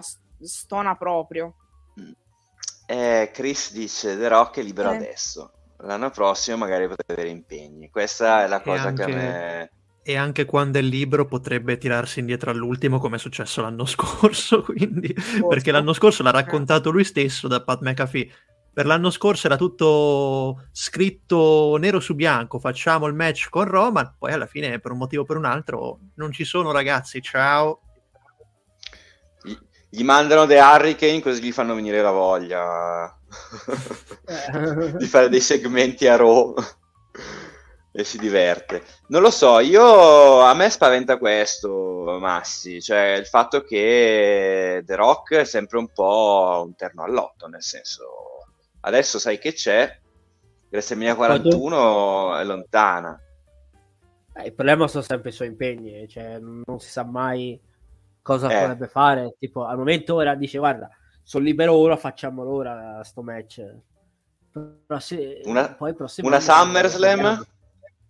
Una SummerSlam 2024? Se non ha altri impegni ci può anche stare. Ora so che a marzo, dove, marzo-aprile dovrebbe cominciare la, la, la, sua lega, quella l'XFL unita a un'altra, tipo è diventata una ah, okay. Quella, lui dovrebbe essere. Lui è il. il oh, insistono, eh? Insistono, una volta, una volta hanno fatto cadere i, come si dice, no, i sottomarini. Eh, ehm, ah, le zeppelin, come cavolo si chiama la roba che vola? eh, eh, Vabbè, dirigibili. Dirigi- una volta hanno fatto cadere i dirigibili hanno fatto cadere i dirigibili sui ristoranti, hanno fatto fare di tutto. Una volta hanno fatto scoppiare il Covid nel 2020, doveva ripartire l'XFL. Basta, lasciate perdere non la fate più sta no, roba, basta. No, ma, ma, al momento l'XFL si è unita a, a, tipo alla serie B più o meno della NFL, è diventata tipo una lega unica, però con le, tipo collegata alla NFL, tipo, uh, tipo una sorta di prelazione per alcuni giocatori che dovrebbe essere scelti la NFL. Quindi, insomma, The Rock Comunque... è sempre è intrippato anche lì praticamente. Cioè, comunque no, io dico, io dico, che il momento di... è vero che comunque questo è il momento di rock, anzi è importante, è un bel segnale il fatto che due momentum imp- altrettanto importanti come quello di Cody e quello di The Rock abbiano portato la WWE a cercare di prendere una decisione e scegliere Cody, ma io comunque sono, mi aspetto che cioè, The Rock non lo possono tirare per le lunghe per un anno non so se Max è d'accordo. Poi vabbè, a SummerSlam The Rock ha fatto cose importanti storicamente, anche in passato, da SummerSlam 2002, quando cede il, lo scettro a, a Brock Lesnar eh, e comunque insomma negli ultimi anni ci sono state delle SummerSlam particolarmente corpose anche con ritorni importanti, quindi magari può essere quello un, un terreno per una riproposizione come tra l'altro fu l'anno scorso. SummerSlam uh, Samoana nel main event e magari SummerSlam Samoana anche quest'anno. Eh, non, non, vedo The Rock lottare contro Roman Reigns in un evento che non è WrestleMania. è il eh. match di WrestleMania questo. Non ce li vedo a SummerSlam, non ce li vedo in Arabia Saudita, benché meno in altri eventi. Non... L'unica è incrociare le dita, sperare che sia libero per il prossimo anno e se no resterà sempre un progetto incompiuto come ce ne sono stati tanti altri e alla fine non abbiamo mai visto neanche Stone Cold Steve Austin contro Al Kogan per tante ragioni. Può eh, capitare. No no infatti infatti. Eh, quando arriva il video sui motivi dell'abbandono di Stone Cold nel 2002 no scherzo. È vero mi manca però vorrei farlo prima o poi è vero No, perché visto che adesso non ti rompono più le balle su vecchi tormentoni. Ma eh, ragazzi, ci sono i regni. Allora... Ci sono i regni. Ci sono i regni, c'era il video del terrore. no, comunque ragazzi, noi siamo contenti per Cody, siamo contenti per l'Italia, ma gli australiani? che hanno il grande evento, ah, il primo primo live event, eh, aperto, ci sarà Elimination Chamber, ma che evento si troveranno? A questo punto? È tanto tanto di transizione oppure la WWE come ha già fatto negli ultimi tempi magari tira fuori la perla proprio quando dici sì però è un evento importante per, la, per l'ambiente ma che sposta poco a livello di storyline come che aspettative abbiamo in questo evento che comunque ancora c'è prima di questa WrestleMania su cui siamo tutti protesi Bassine. Eh, parte sì. Bassine Come purtroppo. Max... Bassine, dicevo, le aspettative ah, per bass- Elimination Chamber. Bassine, purtroppo. Anche perché sono stati molto sfortunati ai fan australiani. Era stato promesso CM Punk, si è infortunato, tolto anche dal poster, quindi è chiaro che questo evento servirà soltanto a creare due match per WrestleMania. Esatto. I giochi sembrano chiusi, ma è ancora tutto aperto, eh, come ci ricorda Lampo. È vero. Si creeranno due match per WrestleMania, quello di Ria Ripley uh, contro Becky Lynch, che tra l'altro hanno già fatto intendere chiaramente alla conferenza stom- stampa di WrestleMania e lo sfidante di Seth Rollins, chiunque esso sia. Per il resto è un evento di palese transizione in attesa di WrestleMania, quelle fermate un po' alla Fastlane che tu preferiresti eh. evitare, tirare dritto e invece ti tocca fermarti. Allora, su questo punto di vista, prima di sentire Raki, così almeno introduciamo anche il discorso di replay, perché mi sembra comunque quanto opportuno, e magari possiamo fare anche un discorso un po' generale su, su Bailey, perché ragazzi, Bailey è una delle figure secondo me più importanti dell'anno, ma con tutto quello che sta succedendo ce la stiamo un po' dimenticando, dell'anno 2024, cioè comunque sono di questa rottura WrestleMania ma eh, c'è comunque insomma questo, questo, aspetto che secondo me è un problema che bisogna porsi. Cioè Elimination Chamber ok tradizionale ormai a febbraio ma non sarebbe comunque un po' più funzionale per la WWE questa è una mia vecchia battaglia ne approfitto anche di Daniele Donzi che non c'è. Me- rimettere No Way Out. Così se, se, se, ti succedono i casini alla, alla Royal Rumble almeno non fai la Chamber se invece hai la possibilità di introdurre la chamber in maniera sensata, ben venga la chamber, però almeno ti tieni libero di uscirne, laddove devi fare delle edizioni di Elimination Chamber in cui un Elimination Chamber proprio non serve. Non so se la penso solo io così o se anche, anche voi condividete questo, questo aspetto. Secondo me Elimination Chamber a questo punto si poteva semplicemente non fare non lo show, proprio chiamarlo Elimination Chamber. Sì, forse è il um, posizionamento che è un po' sbagliato dell'evento, uh, perché effettivamente hai un um, cioè vieni da un pay per view in cui hai un match specifico per trovare uh, due sfidanti dalla parte maschile e femminile per i campioni a WrestleMania. Ne fai uno dopo che Uh, vabbè, in questo caso forse è stata anche un po' complice la sfortuna, perché mh, probabilmente eh. se non ci fosse stato CM Punk infortunato, la Chamber uh, maschile non, uh, non, sarebbe stata per, per tutta colpa di... Jack Perry. Tutto quello che è successo è colpa tutto, di Jack Perry. Tutto, è colpa sua, è colpa sua. Crimey no, River. Però, ecco, Crimea River. No, però ecco, eh, comunque hai due eventi consecutivi in cui hai un match con specifico, con una stipulazione specifica che eh, ti serve per trovare gli sfidanti dei campioni a WrestleMania quando secondo me quantomeno non dico mm, magari metà, però quantomeno, quantomeno una sfida con uno dei campioni che sia dalla parte maschile o femminile ci vuole una, mm, una, de, cioè un, una storyline da portare avanti. Secondo me, ad esempio, Becky Lynch contro Rhea Ripley si scriveva da sola senza bisogno della Chamber.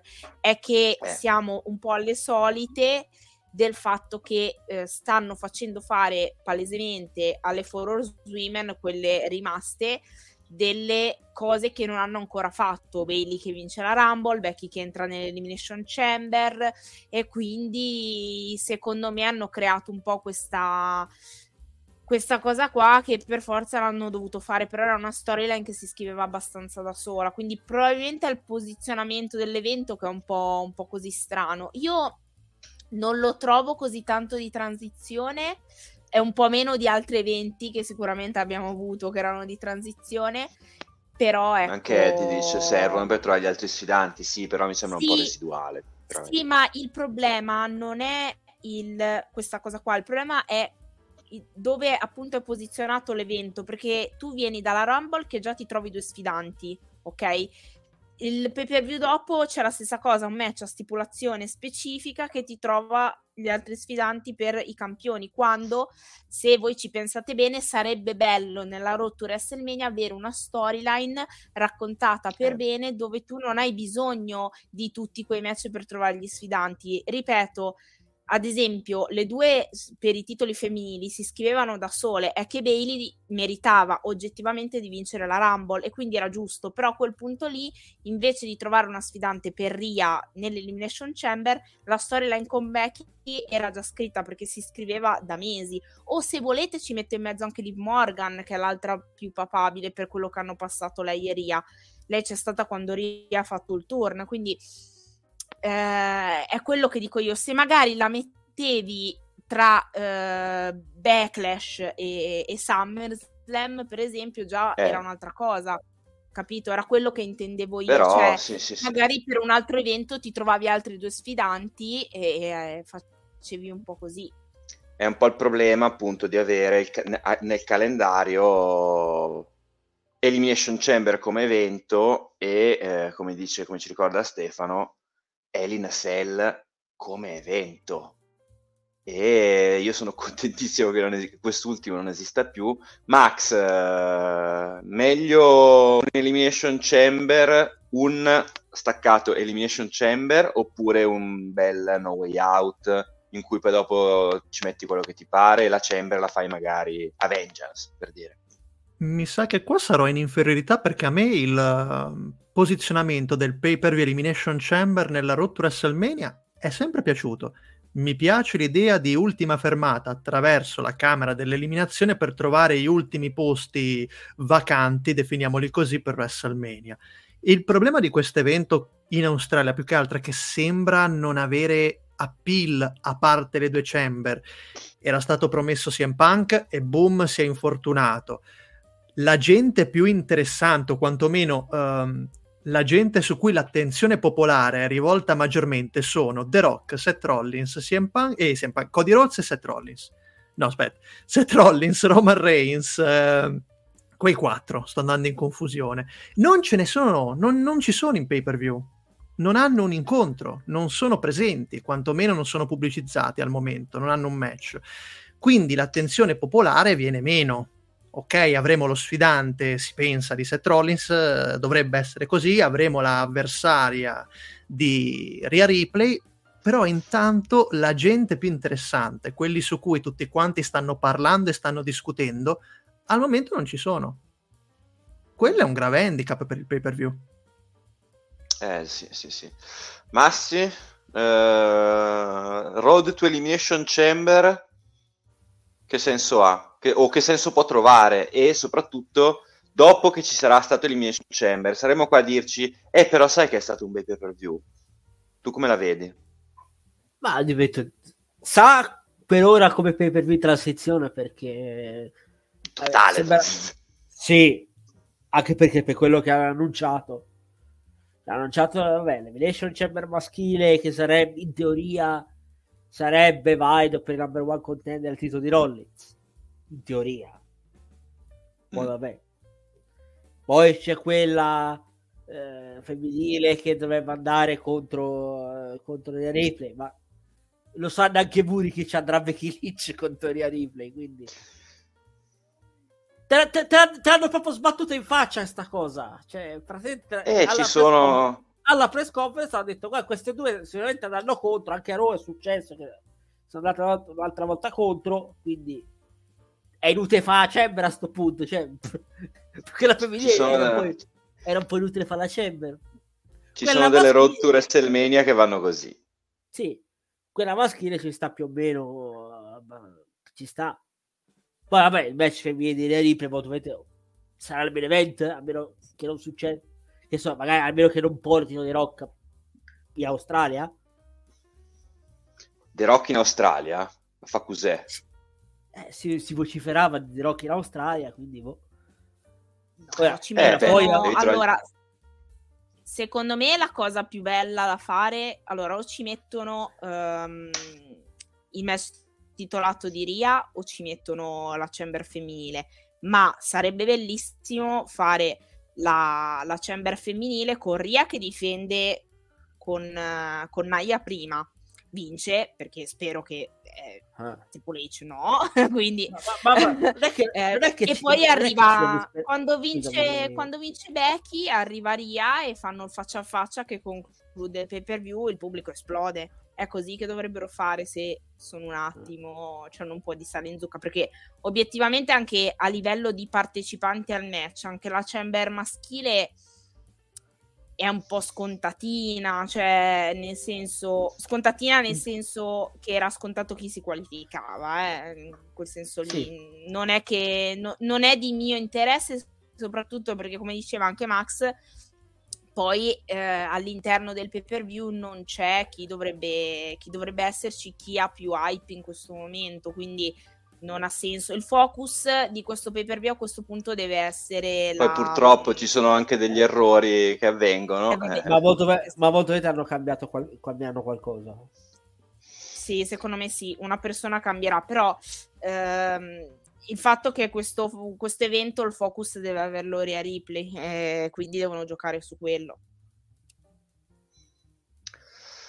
Bene, bene, bene. Eh, quindi eh, ragazzi, mettendo un po' insieme tutti gli argomenti di cui abbiamo parlato oggi, e quindi tornando sul discorso che eh, per chi si fosse collegato solo adesso e ave- gli fosse esploso Instagram, uh, Google e non sa che la WWE tornerà in Italia il primo maggio, Secondo voi, il primo maggio a Bologna, che roster ci troveremo? Che scenari ci saranno?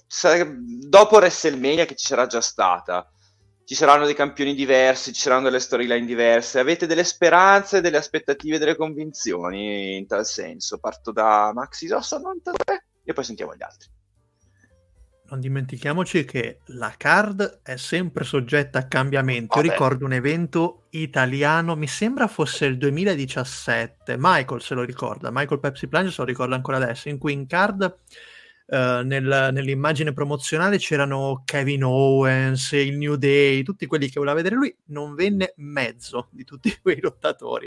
Ci fu una distruzione all'interno del roster in quell'evento, forse era il 2017, potrei sbagliarmi, però ne fecero fuori tantissimi e del poster alla fine tra i tanti pubblicizzati ne vennero due su quell'immagine pubblicitaria, quindi attenzione.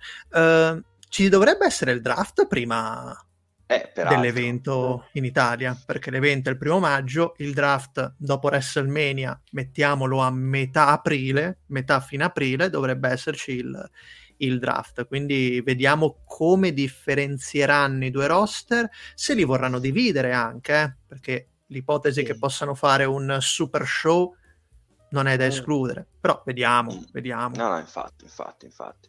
C'è però qualcuno sai... che magari non hai mai visto dal vivo e che speri di poter vedere dal vivo? È uno che mi è sempre sfuggito, e che non ho mai avuto occasione di vederlo lottare, quantomeno ora sta in AW, quindi è un po' oh, improbabile. Edge non l'ho mai visto Adam, dal vivo. Eh, lo sapevo. Eh. Non l'ho mai visto dal vivo. Mi è sfuggito nel 2011, lui che si ritirò pochi mesi prima di venire a Torino, nel nostro paese, e poi è tornato a lottare nel 2020, quindi mai visto dal vivo, anche se l'ho incontrato ad Orlando, ma mai visto lottare. Questa cosa mi è sempre dispiaciuta. Massi? Eh, no. Ti aspetti qualche, qualcosa, ti aspetti uno scenario diverso nel roster e chi dici, caspita, dai che bello che vengono, che così vedo questo qui o questa qui. Ma io essendo uno che a me piace il prodotto di NXT, qualcuno da NXT sicuramente salirà. Ora, visto, visto le ultime storyline che stanno facendo, poi anche la faccenda che generalmente stanno contendendo alcuni free agent, tra virgolette, insomma, come per farti un esempio, Brown Breaker tipo è contento tra Raw e SmackDown. E a me piacerebbe se, de- se dovesse, ora molto probabilmente salirà perché ha finito, cioè ora fa questa ultima, questi ultimi mesi NXT magari fa un po' tutte e due, ora dipende come andrà stanotte, insomma c'è per i di coppia, però se si vocifera che potrebbe essere lui l'avversario di Gunther, io me schifo. Ma sì, ma poi tenuto anche conto del fatto che sia come nome, come sì. lunghezza del nome, come lettere, è lo stesso per il cognome. Eh. Presente quando qualcuno cambia casa, c'è il citofono con sopra sì. la scritta pecettata. Sì. Se tu gratti sotto Bron Breaker, vedi Brock Lesnar, stanno cercando di fargli rifare tutto quello che avrebbe dovuto fare Brock Lesnar quindi anch'io eh. mi aspetto che Bron Breaker sì. in Italia magari Capolino lo eh. faccia. Brock Lesnar non l'avrebbe fatto, però Bron Breaker magari eh. sì. Non so, ora, non so se Brock venne tipo, ma tempi proprio quasi più di vent'anni fa, magari quando magari ai tempi in cui era debuttante dici sì, non, eh. non, mi ricordo non, mi, mi chiedi una okay, cosa no, che... loro tornarono nel 2004 lui eh. se n'era già andato sì, perché nel 2002-2003 non sono venuti. sicuro? Avevano fatto l'incontro per annunciare degli eventi che erano venuti Test e Stacy Kibler nel 2003. Eh. Poi sì, con gli show nel 2004 Lesnar se n'era già andato con WrestleMania eh. 20. Sì, sì. Perché la, la WWE a 1 è diventata diciamo rilevante ha avuto il boom nel 2004, ha iniziato ad essere un po' più rilevante nell'autunno del 2003 e quindi sì. poi hanno, fatto, hanno organizzato sì, perché... il ritorno l'anno dopo. Sì, perché già andava in onda su Sky, insomma su stream Sky, poi Italia 1 cominciò a dare in onda Velocity, poi dopo Velocity prese SmackDown. E... Raki, che WWE vedremo in Italia? E allora, io ripeto, dobbiamo aspettare secondo me Backlash per capire la card come sarà composta. Secondo Vabbè, certo, me mh, qualche, qualche nome importante ci sarà, cioè me lo vedo, qualcuno anche solo magari un Jay Uso che è andato molto over, un LA Knight, così, e chissà se ci sarà il nostro Giovanni Vinci. E, ehm, Poi c'è la mal- effettivamente quindi... c'è la maledizione Kevin Owens. Kevin Owens deve sì. venire in Italia, basta. Vero, 2017, 2017 doveva venire, poi si è fatto buttare fuori dal tour per, perché fecero casino lui e Zane. Quindi... Eh sì, sì, anche Semi Zayn forse. No, Semi Zayn era venuto sicuramente no. un anno a, far, eh. a, fare interviste, però non mi ricordo se poi lottò perché anche lui ebbe dei problemi. No, doveva lottare nel 2017 quando vennero nell'autunno 2017, però fecero casini e non vennero. cioè di spedizione. Ecco. Il tipo in Inghilterra, tipo quando erano in tour in Inghilterra fecero casino e detto ciao, eh, tornate in America, va. Ciao, ciao, Vabbè, Raki, Invece diciamo finire. che la, la, speranza su chi mi piacerebbe mm. vedere ehm, ovviamente per quanto riguarda le donne Becky Lynch infatti spero perché sembra un po' più verso soprattutto dopo WrestleMania una carriera un po' più da part-timer o cose del genere quindi speriamo bene. E, ehm, e poi in realtà anche Ria e Bianca sarei molto interessata a vederle e per quanto riguarda invece gli uomini, mi piacerebbe molto Daniele Donzi. perché vabbè, Daniele Donzi, è, lui certo, mi piace sempre vederlo live, figurati. No, però Beh. Seth Rollins perché è il, probabilmente il mio wrestler uh, uomo preferito perché ha scavalcato forse Jeff Hardy, quindi direi Seth, sì, la speranza di vedere lui, insomma al volo, tut- risposta secca di tutti. Una Jet Cargill nel tour, secondo Stefano, Max, Raki, Massi. Da escludere no. Voglio dire, abbiamo visto anche Ronda Rousey in Italia, quindi... Beh, ma è stata accolta bene.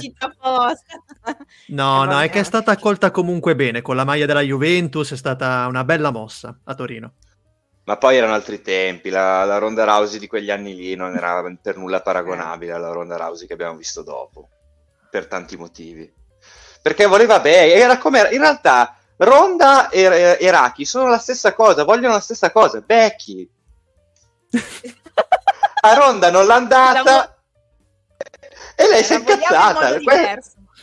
Vabbè, ognuno poi desidera le cose come è giusto che le desideri. Però e questo è successo. Questa voleva fare un match a WrestleMania contro Becky Lynch. Non gli è andata. Ha detto: Sai che c'è? Allora io vengo e non lotto più. e, e, io non lotto. Ecco. Hollywood Rouse, Hollywood Rouse, come dice Lampu Crayford. Quindi Jade, uh, Massi, Raki. Ce la vedi? Ce la vedi? Per me sì, ho detto magari se già, già è ora questi mesi la vedremo, forse già anche a WrestleMania la vedremo già lottare, magari è un, è un modo per fargli testare, diciamo, anche gli avversari, insomma, pro, magari i prossimi avversari da lui, ecco. Va bene, al volo Racchi, così poi chiudiamo, che siamo oltre due ore. Sì, ho detto, oggi ho guardato Irene e ho detto, ma sai cosa? Ma se venisse anche Jade, No, ovviamente eh, censuro la sua risposta, però sì, cioè, ci ho pensato anch'io, quindi top direi. Vabbè ragazzi, visto comunque che siamo rimasti a, beh, a lungo, eh, gli, gli, argomenti erano importanti, abbiamo avuto anche un ospite di grandissimo rilievo come Maxi Rosso 92 che ringraziamo sempre. Allora, io vi ricordo che stasera va in onda alle 21.30 la Big Red Machine no, per appro- 21? Credo alle 21, se non sbaglio. 21, eh, c'è questo orario che è sempre un po'... No, alle 21.30 le 21.30 andiamo noi di Blueprint. Ok, alle 21 Big Red Machine per approfondire i discorsi su Raw e a Raw ne sono successe parecchie, soprattutto riguardo Cody, quindi non mancate l'appuntamento. Poi si riparte con la programmazione tradizionale nei prossimi giorni, quindi abbiamo mercoledì dedicato a NXT con Next Big Sting, giovedì dedicato... Conferma, conferma le 21. Perfetto. Giovedì con Max Del Prete, Paolo Scolese e gli altri per parlare di AW All About Elite. Venerdì, ragazzi, puntata importante del Pro Wrestling Culture con intervista a Maurizio Merluzzo a cura del prof Matteo Pagliarella e occasionalmente di Menzo Venturini. Quindi se volete partecipare e fare anche voi delle domande a Maurizio Merluzzo, venerdì prossimo su Pro Wrestling TV. Sabato Blueprint, approfondimenti su SmackDown e anche la puntata prossima di SmackDown ne vedremo delle belle perché The Rock, Roman Reigns, vediamo cosa combinano. Domenica dovrebbe esserci l'episodio dei Wrestling Times con un'intervista speciale, se non ricordo male. Non so vorrei sì. dire festerie, ma dovrebbe essere questa domenica, quindi occhio anche ai social in cui, in cui ne parleremo. E Max, i tuoi prossimi appuntamenti invece per uh, chi ti sta seguendo anche sui canali di Open Wrestling TV in modo che non si perdano i prossimi appuntamenti di Max 92 su qualsiasi piattaforma? È che io su Twitch sono un po' sciocchino, nel senso che vado in live soltanto quando riesco, mentre domani, se ce la faccio, esce il video di San Valentino dedicato al triangolo l'inciuccio amoroso tra Edge, Metardi e Lita che volevo fare da, ah. da un bel po' di tempo. Ne approfitto per dirti che eh, il mio algoritmo continua a farmi rivedere le avventure amorose di Kane, che ho visto... Beh, che, credo che se... fortuna! Eh? Che a- avrò visto 75 volte, però ogni volta... Lo cito nel questo... video del triangolo tra Edge, Elite e Matt, per forza di cose, perché comunque va ad infilarsi anche lì tutto quell'aspetto. È uno dei video di Max che credo di aver visto più volte, insieme vabbè, a... a quello sul Nexus, che lo conosco a memoria, lo, lo, potrei leggerlo scritto a memoria, però quindi non perdetevi, eh, anzi approfittiamone per ricordare anche di abbonarsi ai vari canali di, di Max su YouTube, su Twitch. E... Cosa? si è espulso. e di ga- eh, bene, eh, bene, bene. è andato. è già attento che Questo... è un patatrack. Questo questo è Maxi dice no tu non puoi promuovere per SDV devi promuovere solo me no no no no no no no, no. No, scherzo. Sostenete per SNTV, potete farlo gratuitamente tramite Amazon Prime, quindi abbonatevi, avete comunque qualche vantaggio in più, non c'è la pubblicità, potete sostenervi, ma comunque in generale sostenete tutti i progetti italiani che parlano di wrestling perché siamo tutti una grande famiglia, marciamo compatti verso Bologna quindi una marcia comunque insomma non bellicosa, una marcia genuina e festosa degli amanti del wrestling, perché l'Italia è affamata di wrestling e la WWE ci sta guardando, quindi dimostriamo una volta ancora di meritarci gli eventi della WWE e ci siamo. Le situazioni stanno diventando appetitose, quindi approfittiamone. Tanto affetto nei confronti della WWE nel modo in cui viene proposta in Italia da parte di tutti. Detto questo, ci salutiamo e viste le situazioni, insomma, visto che continuano a muoversi delle cose, arriva The Rock, eh, torna in, in WWE eh, in Italia, eccetera, eccetera, qualcuno mi chiami il Send? Send? Send?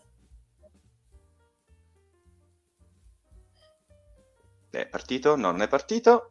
Eh.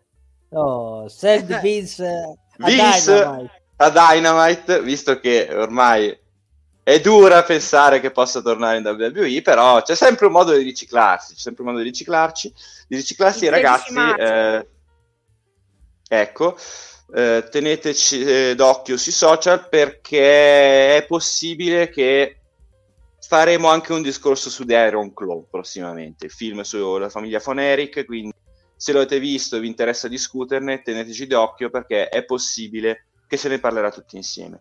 Detto questo, davvero ragazzi, ciao a tutti, grazie mille e alla prossima. Ciao. Ciao ragazzi.